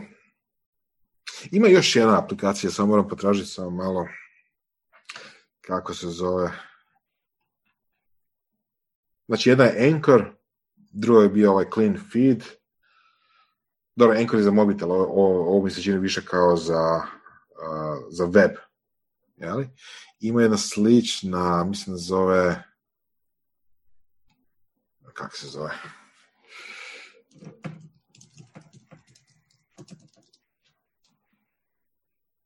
E, Zencaster. Zencaster je isto aplikacija na webu kao teleconferencing tipa. Vjerojatno je slična ovoj tu clean, clean feedu koja se koristi za snimanje preko interneta. Ako imate potrebu i želju da snimate neko preko interneta, to je to. Ima nekakvu free varijantu, ima plaćenu varijantu. Um, ovo tu je vjerojatno slično tome. Uglavnom puno bolja opcija od Zuma, Profesionalci rade snimanje na daljinu tako da imaju mikrofon kod gosta i kod sebe. I posebno snimaju gosta sa njegovim mikrofonom i posebno sebe za svojim mikrofonom i onda kasnije prebace te audio zapise na jedno mjesto i spoje ih. tako da oni, oni podcasti koji imaju stvarno jako kvalitetnu snimku, a očito su rađeni na daljinu, to rade na način da eto, posebno snimaju svaku stranu u razgovoru i kasnije to montiraju. I to je fakat način da se napravi jako dobra snimka. Idemo onda malo na obradu zvuka. Imamo nešto u chatu da vidim prije to. YouTube like kada ljudi rade kakva je tu kvaliteta. Onaka kvaliteta koliko mikrofoni i oprema dopusti. YouTube live, ako imate dobar bandwidth, ako imate dobar mikrofone ili kameru, nema problema. Najbolje, najčistiji zvuk ako se ipak mora snimati preko mobitela, Anchor. Znači ona aplikacija za mobitel koja se zove Anchor. Ok. I sad imamo snimku, imamo audio zapis. Kada snimate audio zapise za kasniju produkciju, odnosno s kojima ćete kasnije nešto raditi, koji neće biti izravno objavljeni direktno na internetu ili bilo gdje. Onda je jako dobra ideja to snimiti nekom formatu koji ne unosi promjene u zvuk.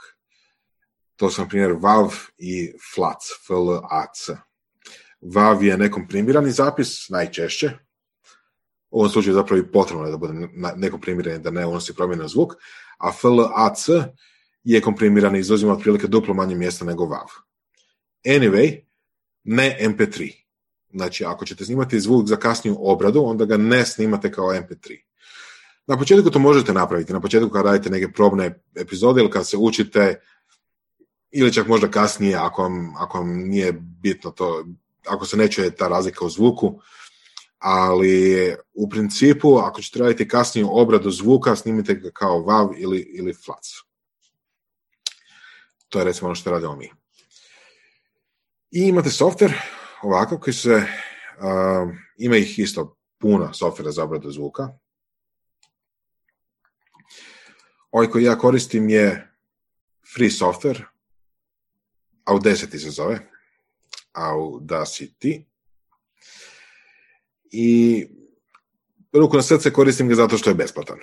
Znači, ima drugih profesionalnih sa više mogućnosti, pa i bržih, ali ovaj je onako dovoljno dobar, ima sve što meni treba i ono, navikao sam ga koristiti pa ga dalje koristim. I sad ću malo objasniti što se se može napraviti sa zvukom u Audacity i što bi se trebalo napraviti sa zvukom u Audacity. Prva stvar je, ok, ovo nije idealan snimak. Ovaj snimak ima grešaka. A, greška se očituje u ovom slučaju to što ima dosta puno momenata gdje signal ide od vrha do dna. Ne bi trebao ići baš od vrha do dna, to sam malo pretjerao sa glasnoćom kad sam snimao. Znači na uređaju ili u softveru, ako radite softver tipa onaj Anchor, ako koristite Anchor ili ako koristite onaj uređaj za snimanje Zoom, znači ne aplikaciju Zoom, nego onaj uređaj za snimanje Zoom sa takozvanim auto gain opcijom, znači automatskom glasnoćom, oni će to napraviti za vas. Ali ako to ne radite, onda ćete trebati podesiti glasnoću snimanja, znači ne puštanje, nego glasnoću snimanja zvuka, tako da nemate zvuke od, nemate signal od početka do kraja kao što ga ja imam tu. To se neće puno čuti u ovom slučaju, ali bolje je ne imati takav signal. Recimo, idealno bi bilo da cijeli signal izgleda ovako nekako, jel? da nema ovih dijelova. Nego da svi su svi nekako ove tu glasnoće. Uglavnom, imamo snimku. Kakva je bila da bila, imamo snimku. I sad tu snimku treba malo obraditi, najčešće malo ju modificirati. Kažem, za početak, ako snimate recimo sa nečim kao što aplikacija Anchor, sve ovo možete preskočiti, neće vam ništa doga trebati jednostavno možete taj MP3 koji ćete dobiti iz te aplikacije negdje objaviti. I to je cool. Znači nema ništa loše u tome. Ovo sad pričam o malo recimo naprednijem postupku, malo naprednijoj objavi. Imamo snimku i sad koliko god kvalitetan bio mikrofon uh, i koliko god tiha bila prostorija, čak i ako se radi o digitalnim mikrofonima i skroz dobro, dobrim prostorijama za snimanje, uvijek će biti nekog šuma unutra. E sad, šum, ako je konstantan, ako je stalan, je nešto što je najlakše maknuti iz snimke. A za razliku od toga, jeka, jeku je najteže maknuti iz snimke. U ovom slučaju, Sad mislim da mogu pustiti, ali recimo da nađem neki dio gdje je kao tiho. Dobro. Sad ne znam hoće se čuti preko Zuma, ali u ovom tu dijelu u sredini će se čuti, kad niko ne govori, čuti će se šum. Znači, iako je urađeno sa relativno dobrom opremom, sa relativno dobrom prostorijom, nije savršeno, daleko od savršene, ali u svakom slučaju čuti će se šum. E sad, ja ću to pustiti, fakat ne znam hoće zoom, evo okrenut ću mikrofon malo ovako, stvarno ne znam hoće se to u snimci čuti. Baš je dobro. A sam rekao. Baš je dobro. A sam rekao. Ali ovaj tu dio šumi.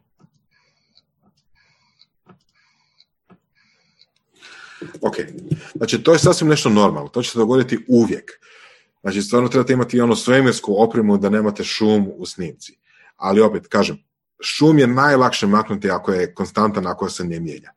Po time mislim, ako se ne radi o tome da sad snimete pred prozorom, pa svako malo prođe auto ili kamion. Znači, to nije konstantan šum.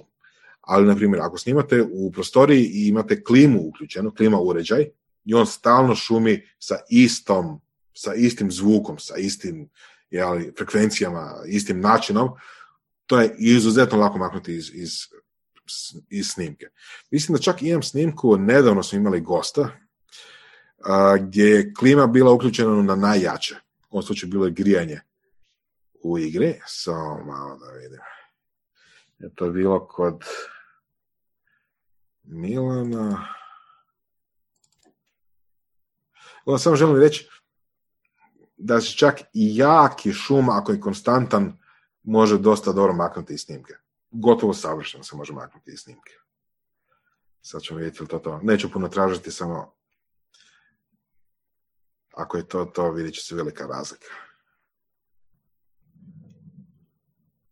Nije, ovo je, ovo je, isto dobro.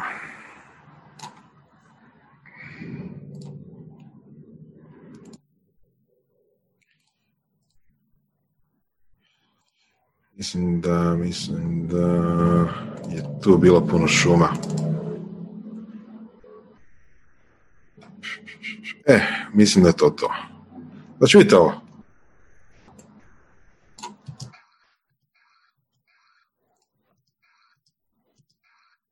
To je,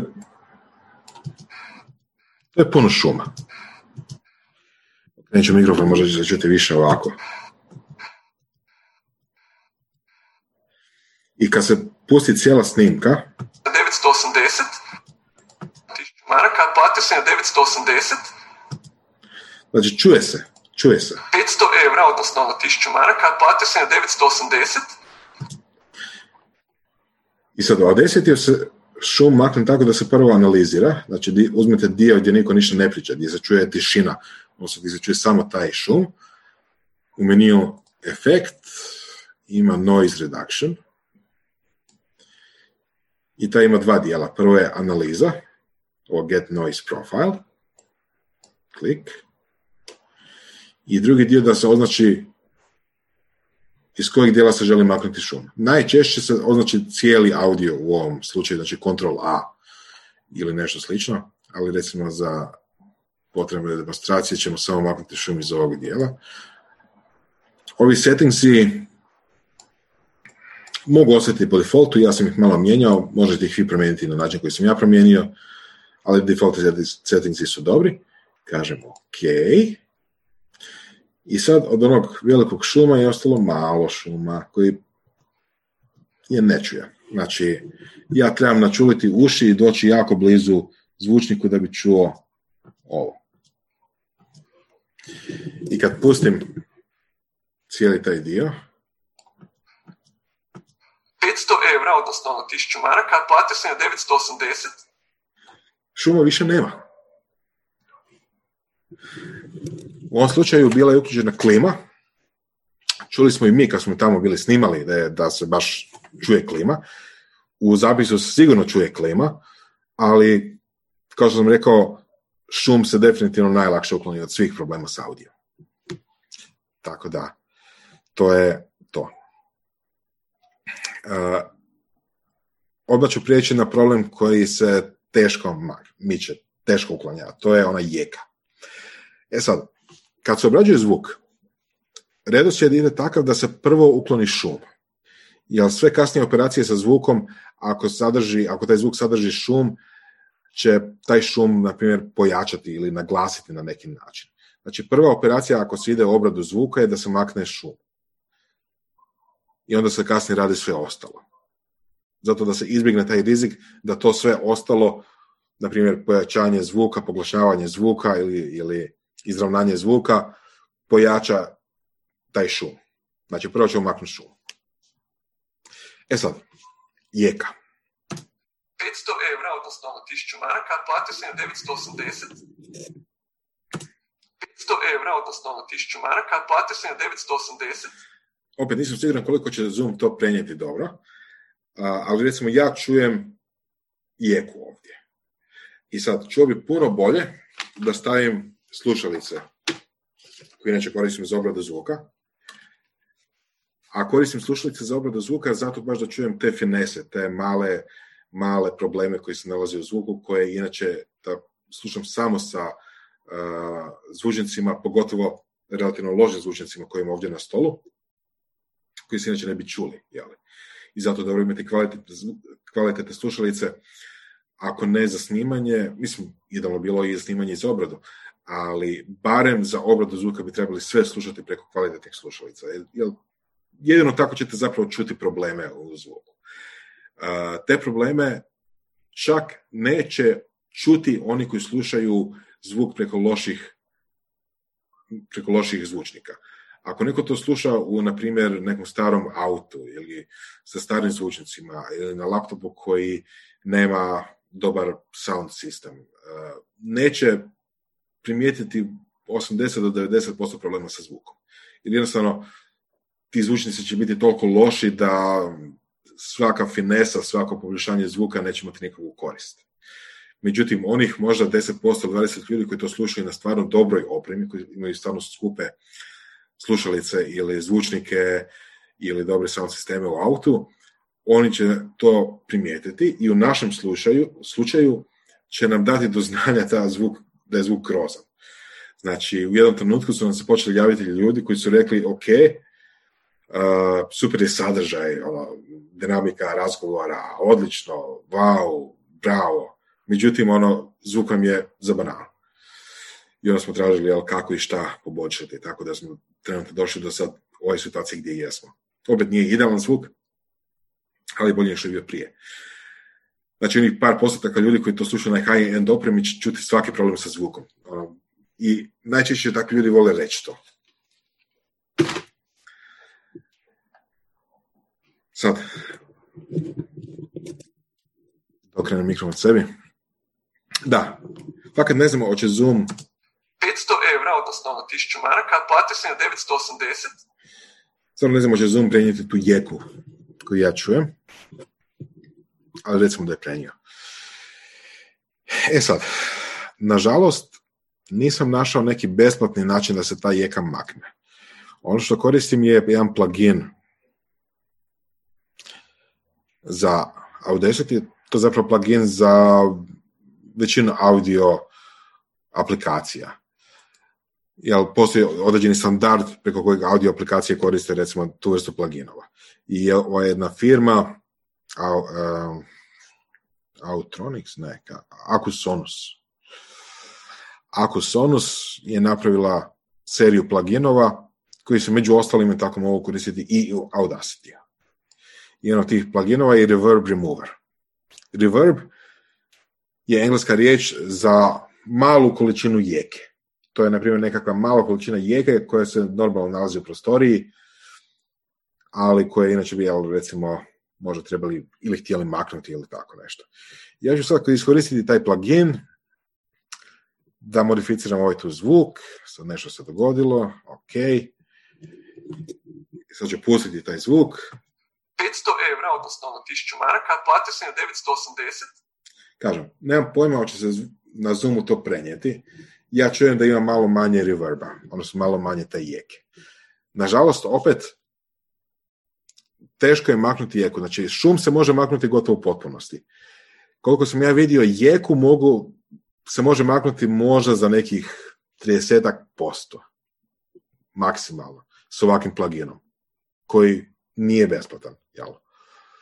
Više od toga nisam uspio naći na napraviti na nikak, nikoji način. Znači, ono, stvarno se pobrinite da bude što bolja prostorija kada snimate.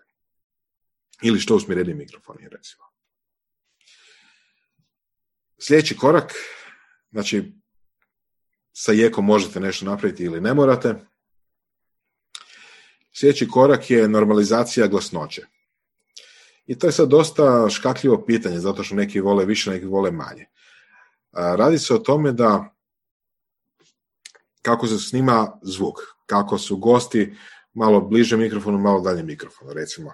Kako sam ja tu i sad, zavisi o tome da li se približava mikrofonu ili se udaljamo od mikrofona, to je malo glasnije ili, ili malo tiše. I sad, iako software to malo modificira, mislim da Zoom koristi algoritme da mijenja glasnoću snimanja o tome tako da bude otprilike jednaka, ali mislim da će se čuti malo, kad sam, malo razlike kad sam blizu i kad sam daleko od mikrofona. E sad, kad se to sluša u nekakvom vakumu, kad slušate to na slušalicama usred nekakve tamne prostorije, izolirani od svega u svemiru, jeli, um, to se primijeti. Jel? Primijeti se kad gost malo priča, pa se onda malo odmakne od mikrofona ili okrene glavu na drugu stranu pa se malo drugačije čuje ili tako nešto. I način na koji se to radi, općenito se taj način zove nekako normalizacija glasnoće, uh, voice leveling, audio leveling, uh, ima raznih načina. Loudness normalization i tako. I sad tu postoji jedna kvaka. Ako, ako istražujete i čitate materijale o obradi zvuka, oni će vam spomenuti da treba raditi normalizaciju glasnoće na otprilike minus 22 decibela. E sad ti decibeli su malo čudna mjerna jedinica, znači idu negativno. Znači minus 20 decibela je dolje, jel, u odnosu na minus 10 decibela što je gore. Ako je nula tu, minus 10 je tu, minus 20 je tu. Jel. Međutim, tišina ide prema dolje. Znači, minus 20 je tiše od minus 10. Ok. Samo. Znači, ako nešto minus 20 decibela, to će biti relativno tiho. Biće zapravo ok, biće, biće dovoljno dobro za moje uši i za većinu drugih ušija. Međutim, uh, Apple, konkretno je za ovo, ja mislim, najviše kriv Apple kao firma. Kako su oni dugo vremena bili, jel, um, nekako povezani sa podcastima preko tog, jel, iPoda i slično. Oni su donijeli inicijativu da podcasti budu normalizirani na minus 16 decibela. Znači, audio za TV produkciju i za radio objavljivanje su normalizirani na minus 22 decibela, ali za podcaste oni su rekli bit će minus 16. Sad, neću to sad isprobavati i demonstrirati, međutim, vjerujte mi da je minus 16 daleko glasnije od minus 22, zato što su to logaritamske mjere. I uh, svaka, mislim, 3 decibela je zvuk duplo glasniji od prethodnog. Što znači, minus 16 decibela je drastično glasniji od minus 22. I ako idete gledati upute kako normalizirati zvuk, normalizirati glasnoću zvuka za radio produkciju ili za TV produkciju i tamo imate da treba normalizirati na minus 2, 22 decibela i to zapravo napravite i objavite podcast, onda će se odjednom početi javiti ljudi koji kažu, pa to je tiho, to je jako tiho.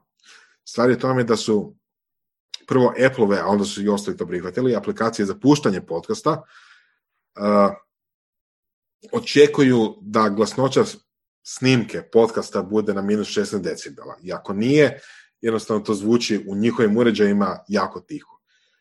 U nekim drugim uređajima koji su malo pametniji, oni sami podese jačinu zvuka ili, ili jednostavno korisnik sam podese jačinu zvuka i nema tog problema.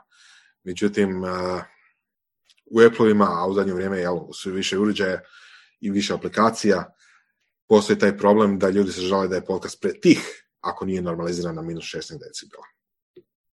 To je malo sad tehnička diskusija. Zaključak je, kako znate i umijete, podignite glasnoću svog podcasta, normalizirajte na minus 16 decibela. Ja ću pokazati par načina da se to napravi. Uh,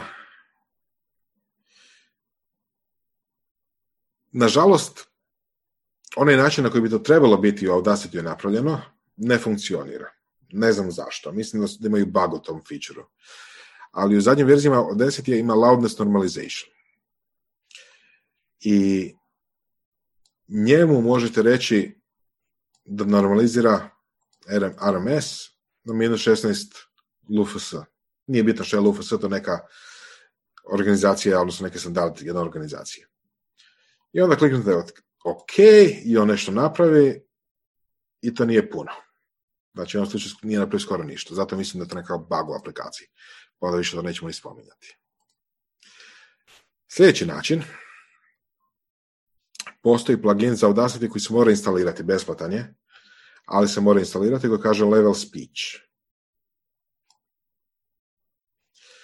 On radi u nekakvim relativno abstraktnim postocima koji nemaju veze s ničim, ali barem radi nešto. I sad, to je besplatni plugin i on je relativno ok i rezultati su relativno ok. E sad, kako znate na šta ste normalizirati? Postoji treći plugin, u ovom slučaju meni je najbolji ovaj Julian Loudness Meter, koji je free, naravno, jel? Koji se resetira na x i kaže se apply i on analizira taj dio audija i kaže, e sad, ok, to je minus 17 decibela u nekakvoj srednjoj vrijednosti. A, I sve podcaste je normalizirano otprilike tako minus 17 cijelo nešto, zato što je minus 16 pre, pre jako, ma, ono, ma što drugi ljudi rekli, ali minus 16 decibela mi je ono pre, previše glasno u ovom slučaju. Ja bih sad rekao da smo tih minus 17 da je to dobro. Sad to mogu pustiti, ne znam će se mi išta prenijeti. 500 evra, odnosno 1000 maraka, platio sam je 980. Ali ja čujem razliku glasnoći.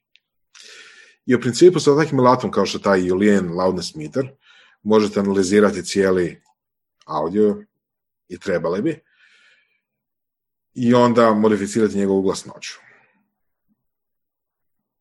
Recimo u ovom slučaju ova snimka sama po sebi većinu ove snimke nisam dirao, dirao sam samo tih par sekundi koje sam pokazivao tu stalno. Ali ova snimka sama po sebi u ovom slučaju ima tako minus 17 cijelo nešto decibela glasnoću. Što je po meni super, ja to ne bi dirao, na primjer.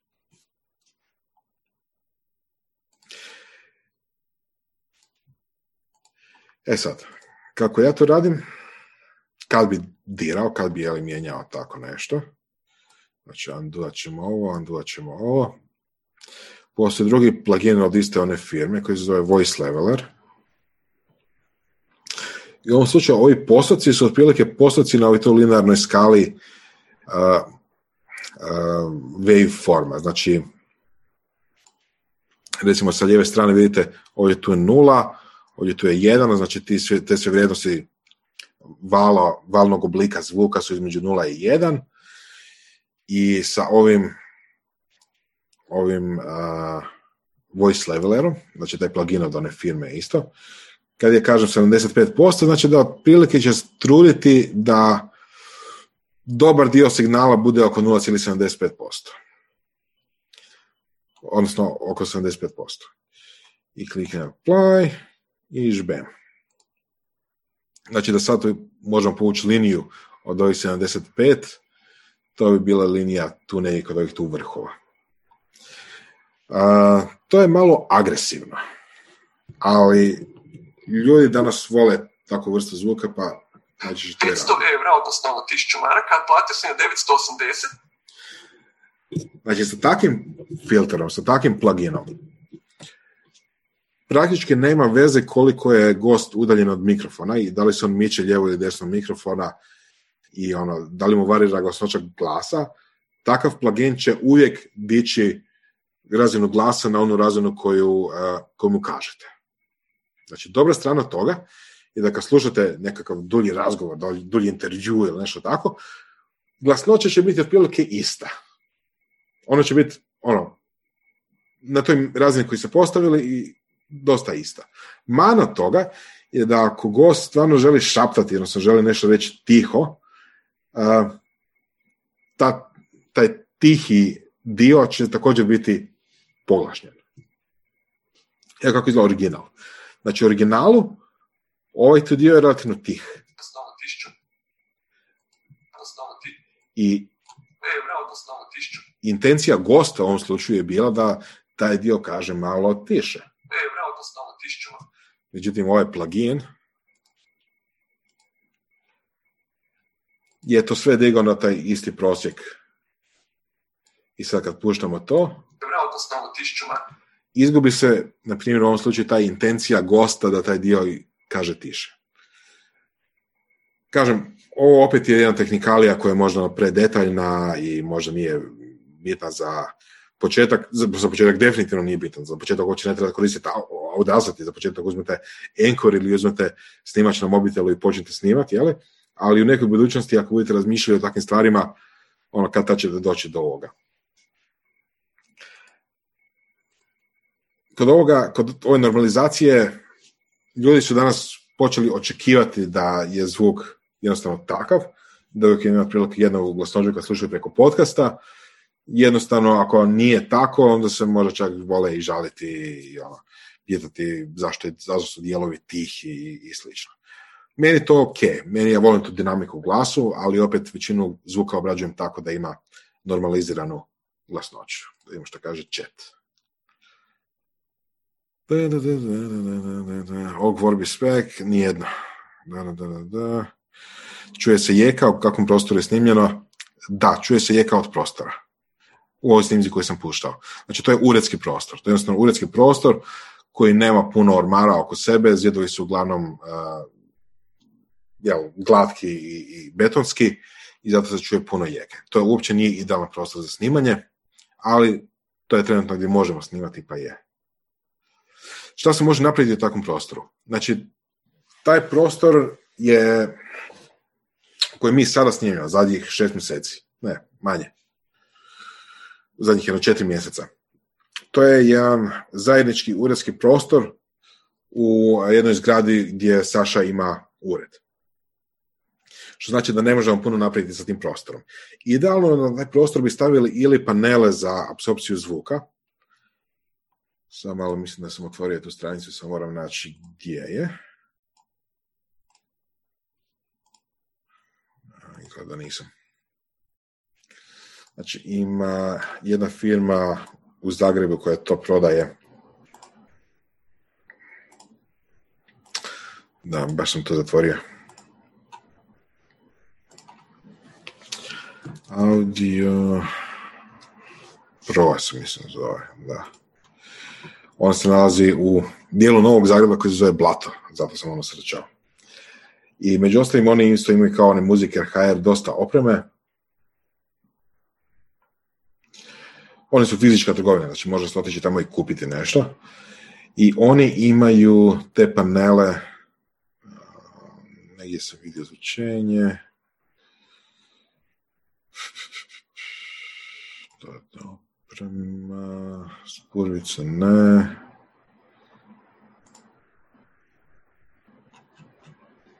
Ne. Može da tražim panel.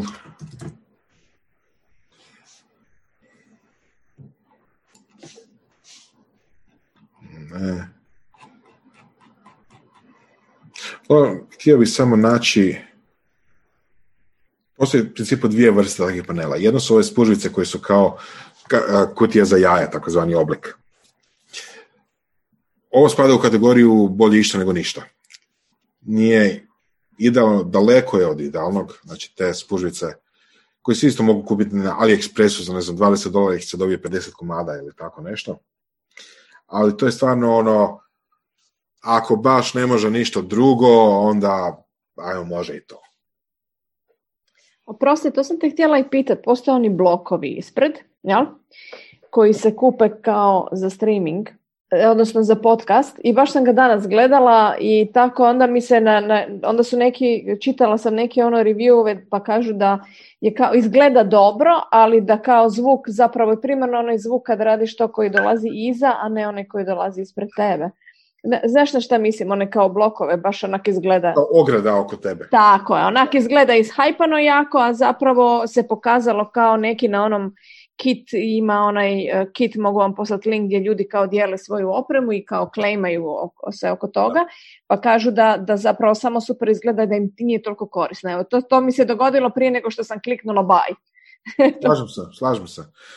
mi smo isto isprobavali par varijanta toga i nije korisno. Ono što bi bilo korisno, ali što je skupo, i sad to pokušavam naći, su e, ovakvi paneli. A to su profi, više manje profi studijski paneli. Ovako, ovako otprilike izgledaju. Znači, ne kažem uopće za tu marku ili ono boju ili sve ostalo, ali otprilike tako nekako izgledaju. Uh, Nažalost, iz nekog razloga to je dosta skupo. Ne sjećam se točno cijene, međutim kad sam ih gledao sam rekao ok, to ćemo sad preskočiti. Uh, I to sam vidio, ima na YouTube recenzije da stvarno funkcionira. Međutim, to zahtjeva sad da imate posebno nekakav prostor gdje snimate i sad taj prostor ogradite sa tim panelima, jel? I pošto su to ipak paneli relativno glomazni i sve skupa, onda to ne dirate. Znači, to je prostor samo za snimanje podcasta, tamo dođete, snimite i odete. Jel? To je idealna situacija. Ako sad imate nešto što trebate napraviti na brzinu, ja mislim da je bolja dekica. Ona situacija dekica preko glave i snima.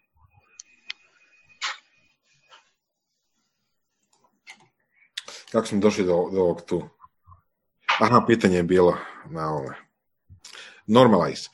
E sad, normalize kao radnja uh, imam ima, ima se odnosi na par stvari, nažalost, i ne, ne možemo reći baš jednoznačno.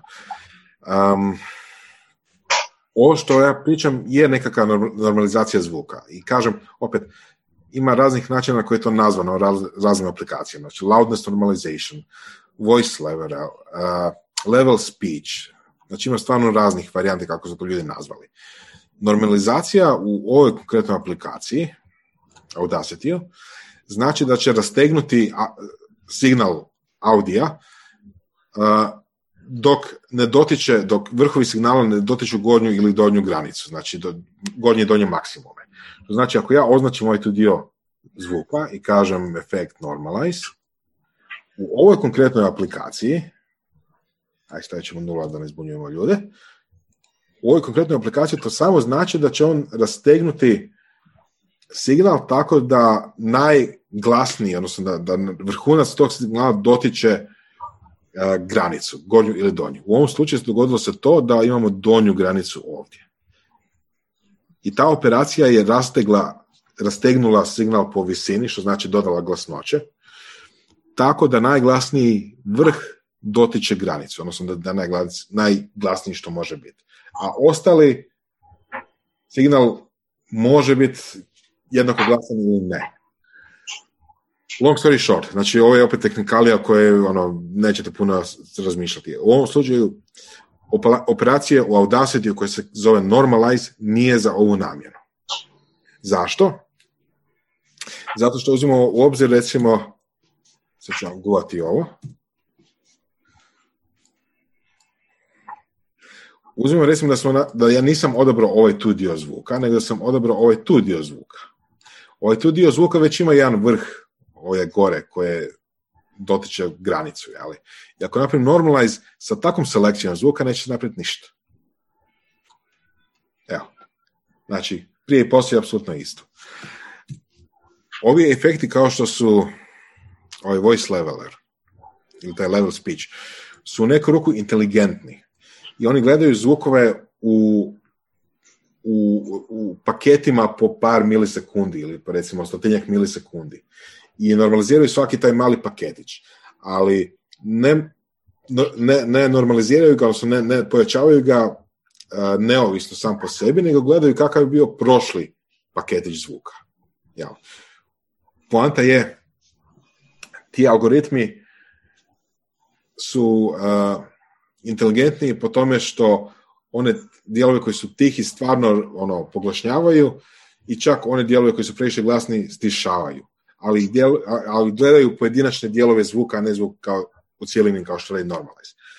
Neki drugi softveri rade to na drugi način. Znači, nećemo pričati o tome, stvarno možda postoji softver u kojem Normalize radi to što mi htjeli da radi u ovom slučaju. Uf. Ok. Zenka, znači ako snimamo mobitel samo audio, a mob, onda Anchor, ok, ne znam da li Anchor snima video, mislim da ne, nikad nisam probao snimati video sa Anchorom, mislim da je to samo za audio. Znači ta aplikacija Anchor na mobitelima snima audio direktno. Nema nema među koraka. Znači, uključi se mikrofon ili se ostavi ovaj mikrofon koji je ugrađen u mobitel, klikne se record i gotovo. Dobije se MP3 koji se može objavljivati. Nema dalje obrade. Nema ovog što ja sad pričam, nema potrebe za otvaranjem tog audio u nekoj drugoj aplikaciji, ništa. Koje pitanje? E, što ako na čunu gledamo, snimamo zvuk pod kamera?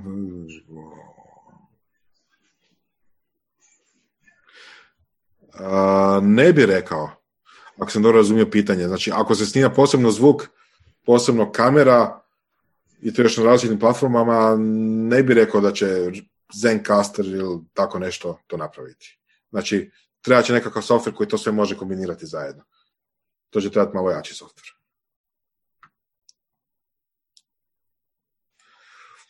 Pa može Zoom. Sa Zoom možete snimiti video, a audio posebno. Ali evo, ajmo na pauzu, pa ćemo to kasnije. Pauza. Znači, ako se koristi, na primjer, Zencaster, on može snimiti i audio i video, ako je to bilo pitanje. Ne znam, je bilo pitanje, ako je bilo to, onda da, onda ne treba ništa drugo. On se, sve će sam napraviti. Ali ako recimo bi htjeli snimiti video sa Zoomom, a ne znam, audio sa Anchorom, onda treba neka treća aplikacija koja će to spojiti. Ok, to smo da riješili. Pa evo, nakon pauze, malo opet po kreativi, jeli? Opet, najvažnije svega je početi, jeli? E, ako počnete s time da uzmete sad mobitel u ruke danas i sad nakon ovog tu, nakon radionice, odete u e, park ili ulicu ili nešto tako, upalite snimač na mobitelu i snimite sebe 5 minuta ili 10 minuta, to je već puno bolje od toga da ne napravite ništa. Znači, biti ćete bolje od svih onih ljudi koji nisu napravili jel, ništa taj dan. Znači, jednostavno, počnite, snimite se, pokazat ću kako uploadati, uploadati to negdje relativno jednostavno, možete na YouTube, pakat ono je ok, i um, vidjet ćete da je fora. I onda hopefully ćete nastaviti i dalje.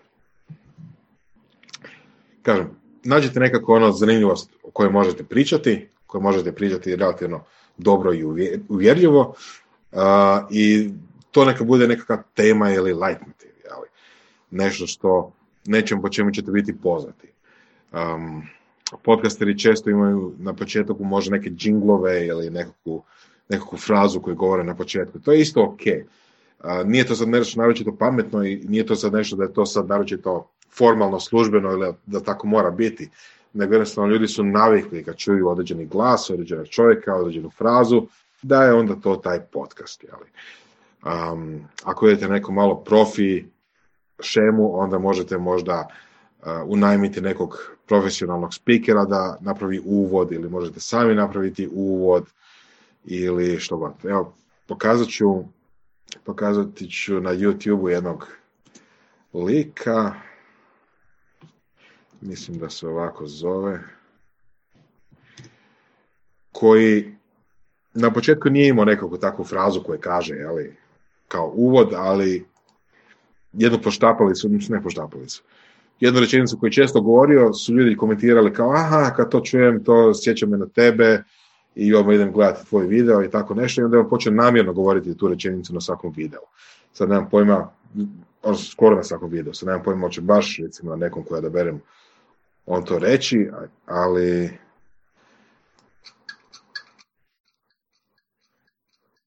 čisto kao primjer što ljudi rade kao uvod.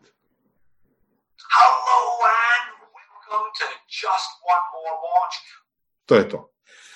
Znači, čovjek ima neki svoj mali, ja, malu animaciju na početku, potpuno opcionalno može i ne mora biti, ali taj njegov hello and welcome, ljudi su počeli komentirati da im je to super, da im je to kao neko ono catchphrase postalo, da nekako vole to čuti i kad to čuje znaju da je to on, njegov kanal i onda to počne namjerno koristiti. Ali više manje su tako i svi to počeli raditi. Tako da nekako ono uvodnu rečenicu, špicu ili tako nešto ili čak odjevnu ili sve zajedno je relativno dobro imati.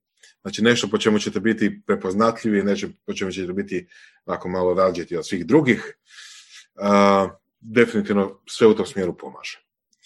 I recimo, jel, opet, pomaže da to da imate redovito termin objave. Mi tu nismo baš naročito konzistentni, znači mi se sada trudimo, prije smo imali drugačije nekakve skečele, ali zadnjih godinu dana se trudimo da to bude, da sve bude spremno u srijedu ujutro. Znači to obično znači da ja tijekom utorka, često utorak naveče, pripremim epizodu, objavim i sve skupa, tako da u srijedu ujutro ljude dočeka naša nova epizoda. Ali odaberite bilo koji dan, znači danas stvarno nema, osim ako nije baš specijalizirani podcast da se, sluša vikendom na neki način, da je vezan za nešto što se događa vikendom, ali danas stvarno nema veze koji je to točno dan. Pogotovo što, svi, što većina ljudi danas sjedi doma, korona i sve to, navikli su nekakve online mitinge, online sadržaje, tako da danas koji god schedule si uzmete, koji god dan si uzmete ili dan ne, u tjednu, samo se držite toga i bit će sve ok. To povećava šansu da vas ljudi primijete, da se ljudi počnu vraćati na vaš sadržaj. Ok. To je to. Ajmo, još jednu stvar bih volio spomenuti, iako kažem nisam baš to naročito doma, ali spomenuti ću alat za obradu videa. Izgleda besplatni alat za obradu videa. Jel? Ima ih puno komercijalnih, kao što ima puno komercijalnih za obrade audija, ali ovo je besplatan alat za, za obradu videa. I opet, budimo realni, koristim ga zato što je besplatan i što ima sve što meni treba. Što bi to mogli napraviti? Evo recimo, ma, samo ću pokazati, recimo, kako bi nešto to išlo. Recimo da želimo napraviti od audio snimke nekakvu video snimku. Znači da imamo sad nekakvu video, da imamo sad audio snimljenu epizodu, da želimo na to nalijepiti nekakav, nekakvu sliku i da želimo to uploadati na YouTube. Pa ćemo početi sa nekakvom audio snimkom. Um, ba, ba, ba, koje bi mogo? Ma može i. Znači audio snimku, snimku imamo, spustimo i dolje. Sad mogu to plejati, ali moram namisliti koji mi je, koji mi je zvučnik ili ih imam više ovdje. Gdje je to? Preferences, playback.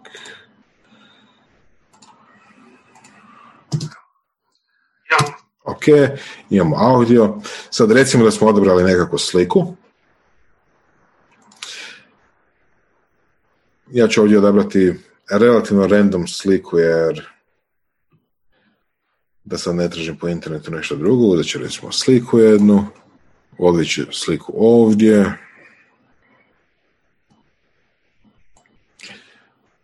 produljit ću trajanje te slike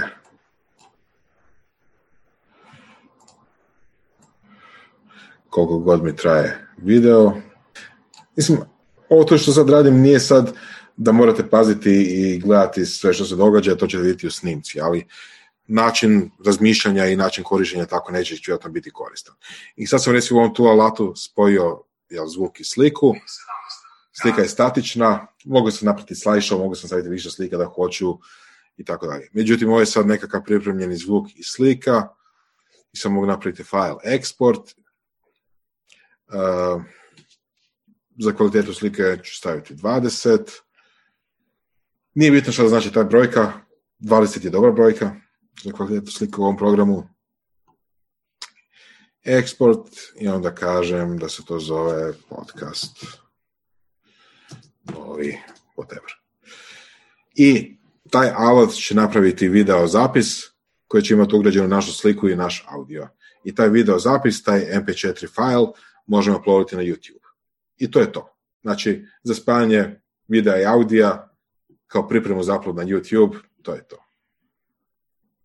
Mislim da teško može postojati bolje, odnosno da može postojati jednostavnije rješenje od ovoga tu. I sad, pošto nećemo čekati sati 25 minuta da on to završi, ja ću njega cancelat. Znači tu se mogu dodavati, na primjer, logotipovi podcasta i tako neke stvari. Na potpuno isti princip kao što smo ovdje dodao sliku. Znači doda se neka nova slika, odvuče se, stavi se, razvuče se i tako dalje. Aha, ima neka pitanja, četu. Jesi čujem? Ha, valjda se čujem.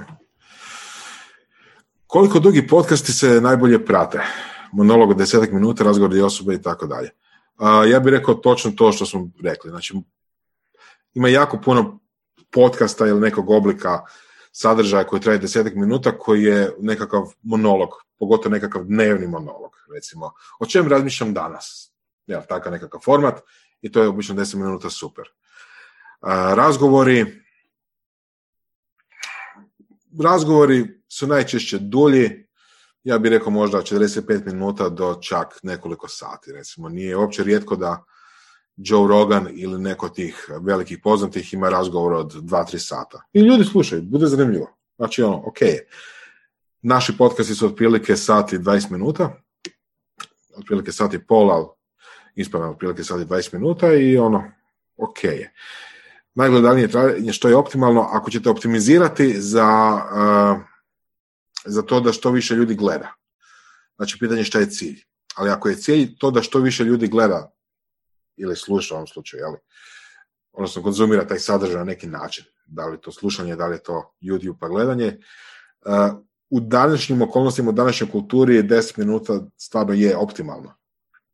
Šta se može napraviti ili reći u 10 minuta, to je druga stvar, ali stvarno ako ćete optimizirati za broj ljudi koji će konzumirati sadržaj, stvarno 10 minuta je optimalna brojka za tu namjeru. Koji, koji app gledamo na ekranu sada? Aplikacija se zove Olive, to je jedna open source aplikacija.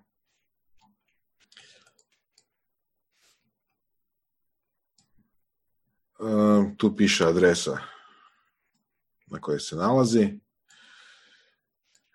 Ovo je do sad, nije da imam nekog iskustva, ali meni je ovo vrlo jednostavan alat.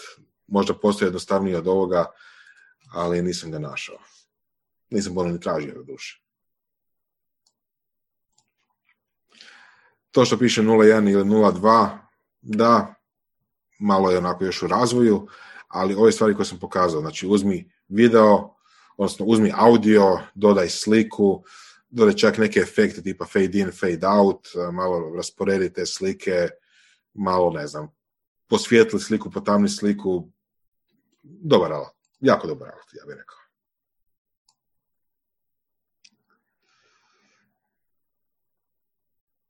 Znači, alat se zove olive, kao maslina. To je to. Može se sve napraviti na mobitelu, ali da bude dobre kvalitete. Dobre kao kvaliteta prosječnog podcasta. Ja bih rekao, ako smo dosta pažljivi, da, ali isto tako da da vjerojatno će uključiti kupovanje aplikacija, što je, kažem, po meni savršeno ok.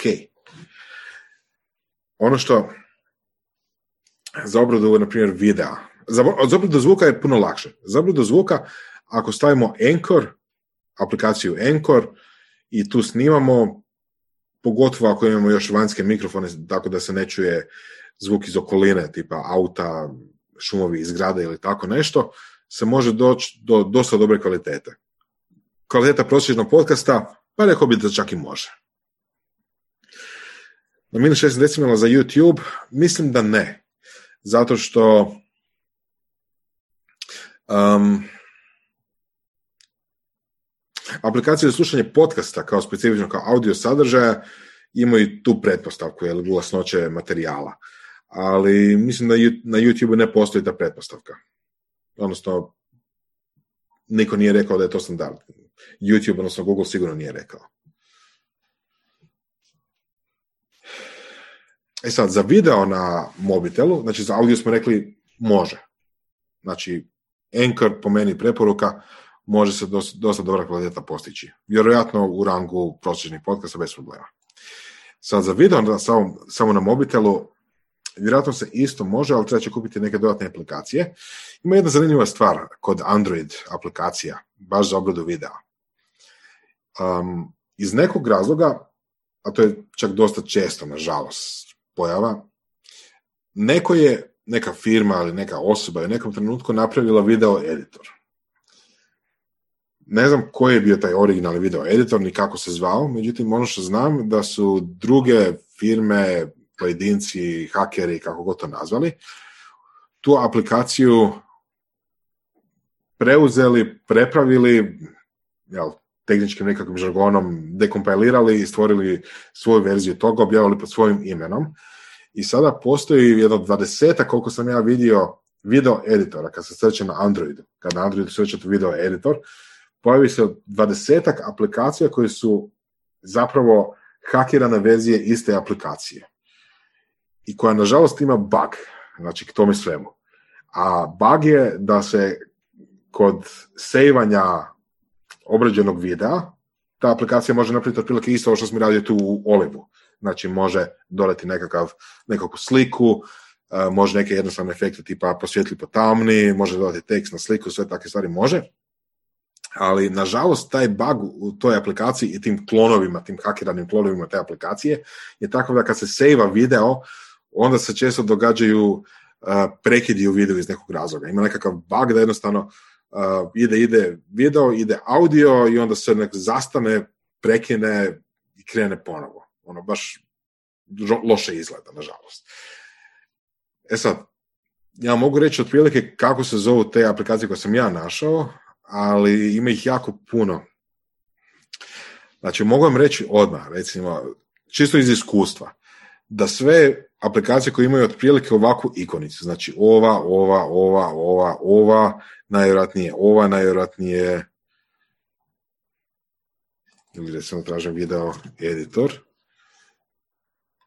ova, ova, ova, ova, ova, najvjerojatnije ove tri, da su to te hakirane verzije, te neke prav video aplikacije bizarna situacija, totalno bizarna situacija. Samo da kažem, ako slučajno naiđete na, na mobitelu, ako imate Android, ako skinete neko od tih aplikacija, velika je vjerojatnost da će, da će naići na taj bug. E sad, koju aplikaciju koristiti? Pa ima od tako nekih relativno renomiranih uh, proizvođača, ovaj Cyber, Cyberlink, Power Director, uh, Adobe, naravno, Adobe, Uh, vjerojatno od Vima isto, nisam ga probao, ali firma je relativno renovirana i ima od GoPro ovaj Quick, koji isto kaže da je dosta loš, ali bar nema taj bug. Samo spominjem, ako idete radite obradu videa na mobitelu, šta možete očekivati. Ok, to je bio to je bilo to otprilike za video. Anchor on App Store. E sad, imate svoj podcast, imate svoju epizodu i trebate ju negdje objaviti, a da se to vidi na relativno puno mjesta, odnosno da više ljudi dođe do nje. Ako se radi o video podcastu, jedino praktično rješenje danas je YouTube. Znači, to je toliko dominantna platforma da se ništa drugo za video jednostavno ne isplati. Znači, možete stavljati video na druge platforme, ima Vimeo, sigurno ima još koji, koji se ne mogu sjetiti, ali YouTube je toliko dominantan za video da ne vrijedi truda jednostavno koristiti ništa drugo. I to je jedinstvena platforma, to je jedna platforma od jedne firme, znači Google, odnosno sada Alphabet, i, i dobijete što dobijete. Znači, ono, dobijete YouTube, znate što očekujete, znate kako se koristi, znate kako se uploada, uh, ima neke jednostavne mogućnosti editiranja videa koja, ako imate podcast, nećete koristiti, jer ćete raditi unaprijed obradu, ali to je to. Znači, za video podcast YouTube i gotovo, nema puno razmišljanja. E sad, audio podcasti rade na potpuno drugačiji način. Audio podcasti su naš, nastali u relativno rano doba interneta, kad se još uvijek mislilo da internet treba biti distribuiran, kao što treba. I audio podcast je cijeli sustav distribucije sadržaja putem audio podcasta je napravljen tako da uh, ta jedna epizoda, taj jedan uh, izvor podcasta, taj autor podcasta recimo, tu epizodu može distribuirati na jako puno različitih računala, servera i tako dalje. Da nije sve na jednom mjestu, da nije sve centralizirano. I to se radi putem nečega što zove RSS, odnosno RSS. Sad, nije bitno šta je točno RSS tehnički, to je jedan, jedna datoteka, jedna XML datoteka, nije bitno, u kojoj se nalazi popis vaših aplikacija i gdje su linkovi na serverima na, na, na, taj, na te epizode. Znači, RSS datoteka sadrži linkove na podcast epizodu, na snimke od te podcast epizode, odnosno na sve snimke od jednog podcasta u jednom fajlu i gdje se oni nalaze na kojim serverima. I platforme za puštanje podcasta i platforme za objavu podcasta jednostavno uzimaju te RSS datoteke, čitaju ih i prikazuju na svojoj stranici. Znači mi recimo, mislim da nismo nikada na gdje bi to bilo, recimo, je to Player FM? Znači, nikada nisam na ovu platformu uploadao, odnosno registrirao naš podcast, ali gotovo sigurno je tu. Je. Zato što je cijeli sustav napravljen tako da platforme u, u slučaju, u, smislu i tu playera, u smislu aplikacije koje playaju podcaste, preuzimaju sadržaj i puštaju kao na svojoj uh, platformi, odnosno u svojoj aplikaciji. I zbog toga ima jako puno aplikacija za playanje podcasta. Ima ih ono, vjerojatno stotine i tisuće.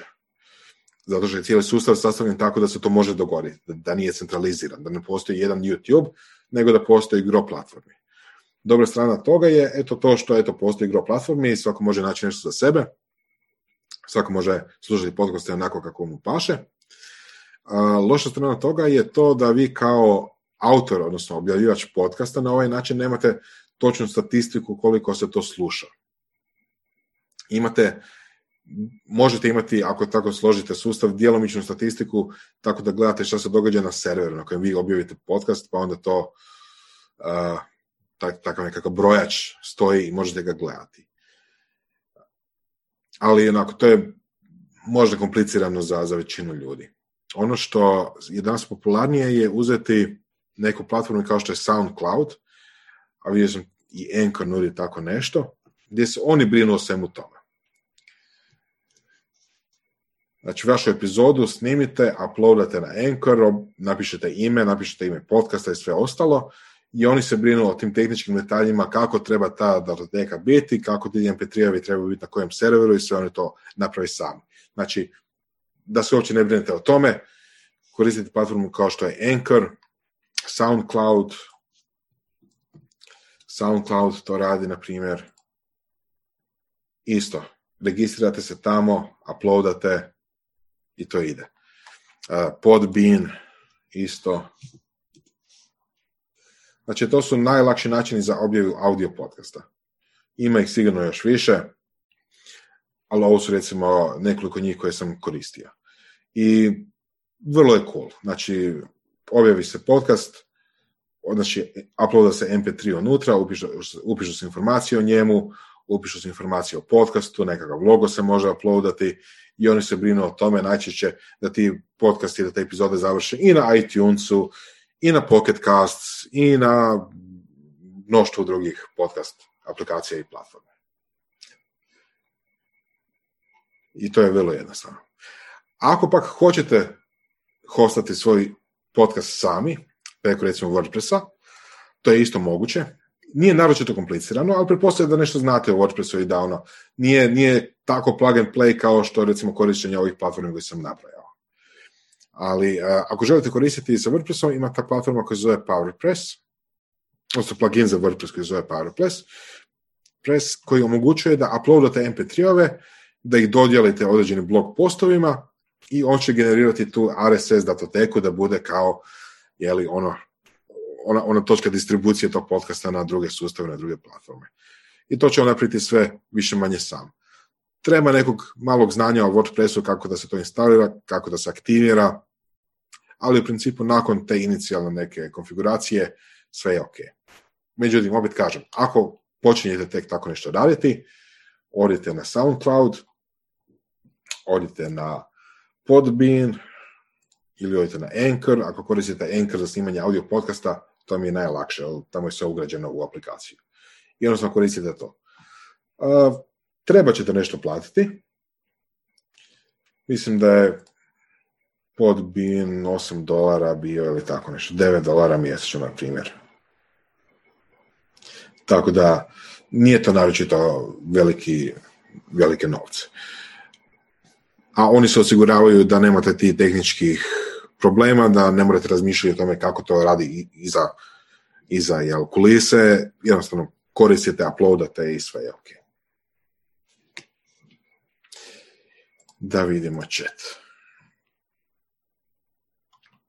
Može li bilo ko objaviti podcast ako neko ima loš uvredljiv sadržaj osim YouTube? Na YouTube-u YouTube će to cenzurirati kako zna i umije. Znači, u zadnje vrijeme YouTube je jako poznat po tome da baš gaze ljude.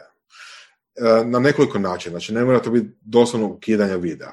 U nekim slučajevima gdje se radi o nekoj relativno nezakonitoj djelatnosti kao što recimo uh, copyright violation, znači ako uzmete sadržaj na kojem pravo ima neko drugi, onda će vam nekim slučajima čak ukinuti video, znači onemogućit će prikazivanje tog videa drugima. Međutim, YouTube ima nekoliko drugih mehanizama koji koriste puno češće i ono koji puno više čak možda i smetaju autorima sadržaja. A to je ta demon, demonetizacija. Odnosno, jednostavno kažu da taj video nije, nije podoban za puštanje reklama. Iako to ne znači sasvim da će oni prestati puštati reklame na tom videu, jel nekoliko slučaja je bilo takvih, nego jednostavno da taj autor neće dobiti novce od tih reklama. Znači, ta demonetizacija znači samo taj drugi dio, da autor neće dobiti novce od tih reklama. Znači, YouTube još može, možda ne u videu, ali i sa strane će možda staviti nekakvu reklamicu, samo autor neće doći do tog, do tog novca, jeli? I to je jedan način pritiska na autore da ne objavljuju takve sadržaje. Ali kao i Facebook i kao, kao i druge velike centralizirane platforme, YouTube uh, provodi cenzuru sadržaja bilo s pravom ili ne. Znači, u nekim slučajevima se stvarno radi o pitanju dobrog ukusa, a ne o nečemu što je stvarno štetno. Za audio platforme ne. Audio platforme, audio... Znači, audio platforme, opet, ako su centralizirane, tipa Encora, tipa SoundCloud i tako dalje, tehnički to mogu raditi. Nisam baš čuo da se to u praksi radi, ali imaju tehničke mogućnosti da to naprave, pošto je sve na jednom serveru, sve pod njihovom kontrolom. I možda čak, zapravo sigurno, kao i YouTube imaju neku vrstu zakonske obveze da to i naprave. Um, međutim, kažem, u praksi nisam čuo da se tako nešto cenzurira. Vjerojatno se to radi, ali ono, ne baš tako revno kao što radi recimo YouTube i, i Facebook. Ako hostate na svom serveru, na svom WordPressu ili tako nešto, onda niko vas, znači u tom slučaju jedino da vas policija pokuca na vrata i donese nekakav nalog nečega i prisili na taj način da, da ugasite epizodu ili podcast, jedino na taj način ta epizoda može nestati, odnosno postati nedostupna, ako to sami. Na WordPressu, jel? Ili nekom drugom vlastitom sustavu koje napravite.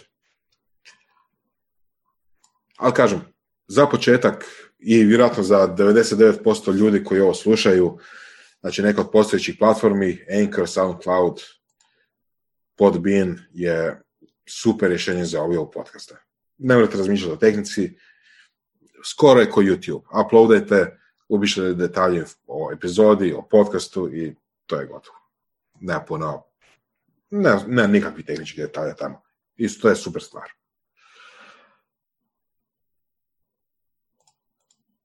Kako privlačiti slušatelja ako je na nekoj podcast platformi? To je opet flip strana, da li je to neka decentralizirana platforma ili centralizirana, ali zapravo kad se gleda malo šire, svodi se na isto. Jer ako objavite na YouTube-u, postoji teoretska šansa da vi Odnosno, ili da vi sami promovirate taj sadržaj ili da YouTube algoritam zaključi da je taj sadržaj popularan pa ga on promovira umjesto vas. Ali u svakom slučaju na to se nešto ne treba ovisiti. Nego se rade klasične kampanje. Znači, ako neko radi novi podcast u Americi, sa namjerom da taj podcast donosi nekakve novce, onda se ulaže u marketing tog podcasta, kao i svaki drugi biznis. To će kad tad taj način mišljenja doći i kod nas. Nadamo se. Znači, ako radite nešto što očekujete nekakvu, neki povrat, nekakvu zaradu ili tako nešto, onda ste spremni uložiti novce, i to nekad znatno novce, da marketingirate, da oglašavate da postoji taj sadržaj. Jel, ako to ne radite, onda vam je svejedno da li ste to objavili na YouTube-u, na Podbeanu, Soundcloudu ili na svom WordPressu, jer u svakom od ta tri slučajeva niko neće znati za vaš sadržaj. Na YouTube i na ovim platformama neće znati zato što postoji još tisuće i tisuće, stotine tisuća ljudi koji objavljuju sličan sadržaj, mislim sličan sadržaj, koji objavljuju neki sadržaj, jeli? i bilo koji algoritam teško da će baš vaš sadržaj istaknuti za jel, uh, naslovnu stranicu YouTube-a. Jednostavno morate nekako drugačije oglašavati. Morate raditi sve one klasične stvari koje se rade za nekakav proizvod ili uslugu. Da li to bilo, ne znam, YouTube, pa networking, pa mreža, pa oglašavanje, community, znači uh, Facebook grupe, um, klasika, klasika. Ko da prodajete šta ja znam, tenisice. Nije, nema neke velike razlike. Znači, trebate oglašavati tenisice, trebate oglašavati svoj podcast. Isto vam je. Znači, da li to bilo na YouTube-u, da li to bilo na svom vlastitom uh, serveru, apsolutno svejedno. Niko neće znati da to dok ne oglašavate. Da, društvene mreže su dobre za reklame, samo promocije i tako dalje. Uh, mi smo išli s tim da pošto, je, pošto su surove strasti počele kao hobi, a i većim, većim dijelom još jesu, što znači da nemamo nekih novaca od toga, nemamo nikakvih konkretnih novaca konkretno od podcasta. Mi smo išli s tim, ako već ne zarađujemo od toga, da niti ne trošimo velike pare u oglašavanje. Znači, mi jesmo trošili oglašavanje, ali mislim da je to bilo tijekom tri godine ili četiri godine, na tri godine, da je to bilo sve skupa možda 2 do 3 tisuće eura, možda. Ali to je onako, vjerojatno i manje, to je vjerojatno visoka procjena. Znači, stvarno skoro ništa nismo uložili u oglašavanje. Dok recimo ima podcaste, pa čak i u Hrvatskoj, koji su uložili znatno više svoje podcaste, koji su počeli kasnije od nas, imaju manje epizoda od nas, a koji su to počeli kao biznis, znači koja je bilo odmah od početka namjena, namjera da tako nešto postane posao, da, da donosi zaradu. Jel? I normalno da su onda puno više uložili u uh, i oglašavanje, a i u produkciju, kvalitetu produkcije, sadržaja i tako. Podcast inkubator je zanimljiv primjer ne zbog toga. Oni su počeli oni su počeli s namjerom da to bude biznis, ali oni su na početku izuzetno puno novaca ulagali sami u to. Znači, uvijek je bila ideja, ali to znam jer smo pričali s njima od početka, počeli smo otprilike isto vrijeme. Znači, oni su uvijek od toga mislili napraviti biznis. I oni su stjecajem okolnosti, što je super išlo njima u prilog i to je odlična stvar, imali prostor gdje su napravili studio koji su koristili za neke druge stvari, ali koji su mogli odvojiti dio da bude studio. Oni su mislili taj prostor iznajmljivati drugim podcastima, drugim video podcastima. Nisam siguran da je to uspio. Da, i je, napravili su. Par puta su ga iznajmili, da. ali jedno godinu i pol do dvije oni nisu imali nikakve zarade od toga. Tek nedavno, tek u zadnjih recimo godinu dana, su oni dobili sponzore od kojih sad u ovom trenutku koliko ja znam mislim da ono mogu živjeti od toga u smislu da mogu dati otkaz na svojim normalnim poslovima. Čini mi se da su sada otprilike u takvoj situaciji. Ako nisu, bit će za možda mjesec, dva.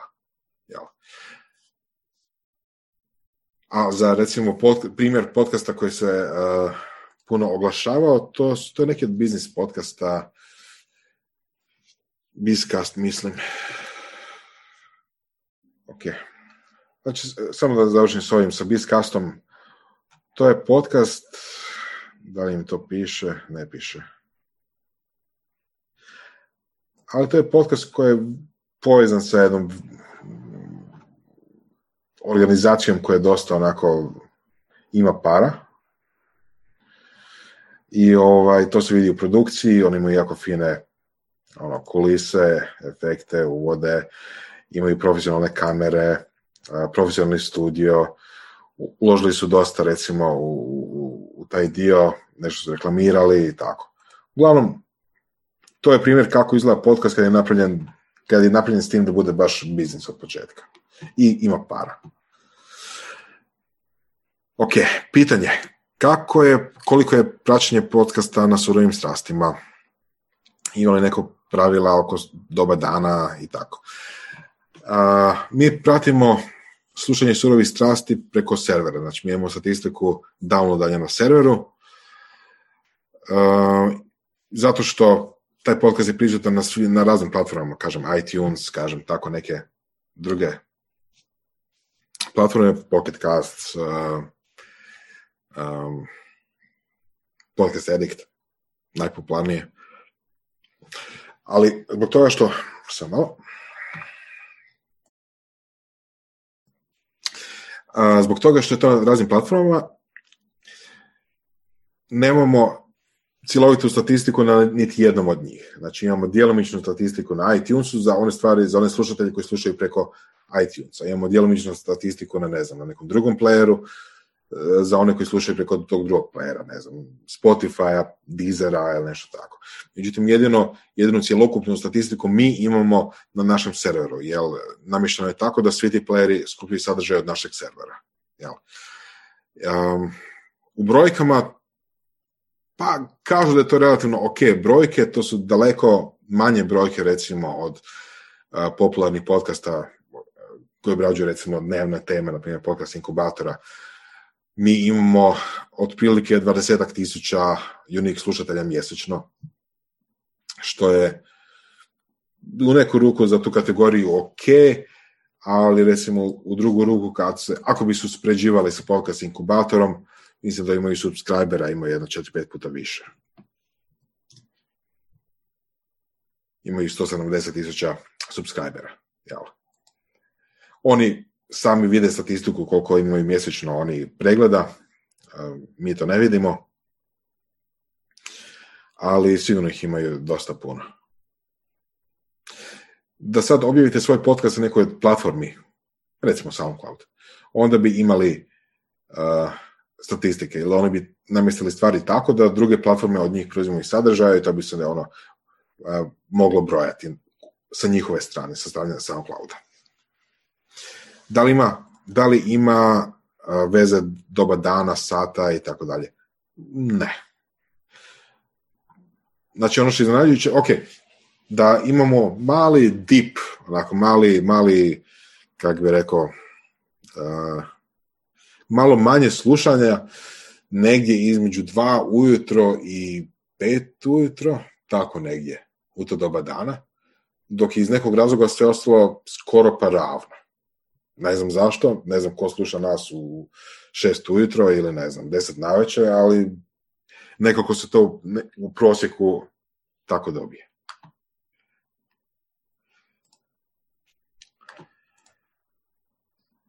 Inspiracija, nalaženje gostiju i tako dalje. Pa, evo smo stvari koje su na početku izgledale da bi mogle biti teške, a ispale su lagane, ili stvari koje su ono, mislili smo da će biti lagane, a ispale su teške. A mislili smo na početku da će biti dosta teško doći do gostiju, jer kao ne znamo mi nikoga, odnosno znamo relativno mali krug ljudi, ali imamo ambicije da dođemo do gostiju koji su dosta onako poznati ili um, barem razlikani u nekim okolnostima. I onda kao, kao ćemo to uspjeti, nećemo, na kraju se ispostavilo da je to najlakši dio, da um, pa čak i na početku kad nismo imali puno gledatelja, da je bilo dosta, slušatelja, pardon, da je bilo vrlo jednostavno ljude nagovoriti da dođu u goste. I to čak nije bilo potrebno ništa službeno. Znači nije bilo potrebno sad, ne znam, nazvati nečiju tajnicu, kako sam ja to zamišljao ili tako nešto, i sad dogovoriti sastanak i sad, ne znam, da mi dođe u podcast ili tako nešto. Nego, to je bilo jednostavno onako, ono, kontaktira se neko preko maila, preko Facebooka, LinkedIna ili telefonom, uh, par, rečenica, rečenica se objasni šta radimo, kako to izgleda, uh, jel, zašto je bilo dobro da oni dođu kao gosti i to je prilike to.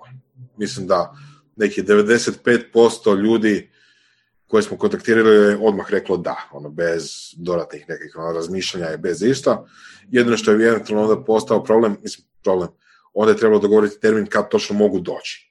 A, jel, dosta tih ljudi koji mi zovemo su dosta zaposleni i onda oko toga recimo zna biti uh, truda da li može u četvrtak u 10 sati, a ne može, ima sastanak, ok, da li može onda u petak u 13 sati, a ne može, onda ima sastanak. I onda to zna u nekim slučajima trajati, ne znam, do mjesec dana, ako se dogovorimo sa nekim gostem koji je rekao doći će, jel, onda se treba dogovoriti kad će točno doći. Ali u principu to je bio manji problem. Ono što smo mi mislili da će biti lako, a ispalo je da nije lako, je taj drugi dio gdje mi želimo doći do slušatelja, želimo doći nekakav, jel, napraviti nekakav reach, nekakav ono impact, jel.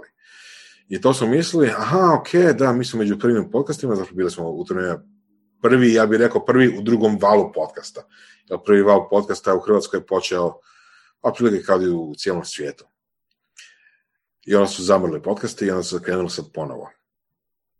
Uglavnom, neko vrijeme smo bi bili jedini audio podcast u Hrvatskoj. To je bilo onaj godinu i pol dana gdje nije bilo drugog audio podcasta osim nas.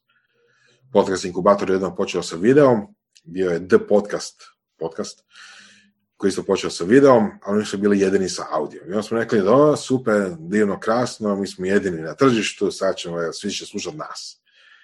I to se dogodilo opet da je s jedne strane relativno ok, jer ljudima, ljudi kojima bi mi preporučili da slušaju, kojima, kojima bi mi direktno pristupili i rekli, evo sad imate podcast, mi ga radimo, zove se Surove strasti, pričamo o tim i tim temama, teme su uglavnom recimo a, a, u zadnje vrijeme uglavnom recimo biznis, pokretanje posla, odakle ljudima inspiracija za posao, kako razmišljaju, kakav je mindset, kako treba biti uporni u realizaciji ideja i tako takve stvari i onda ljudima kojima direktno tako nešto objasnimo kažu cool, može, slušat će i, i slušaju. Jel?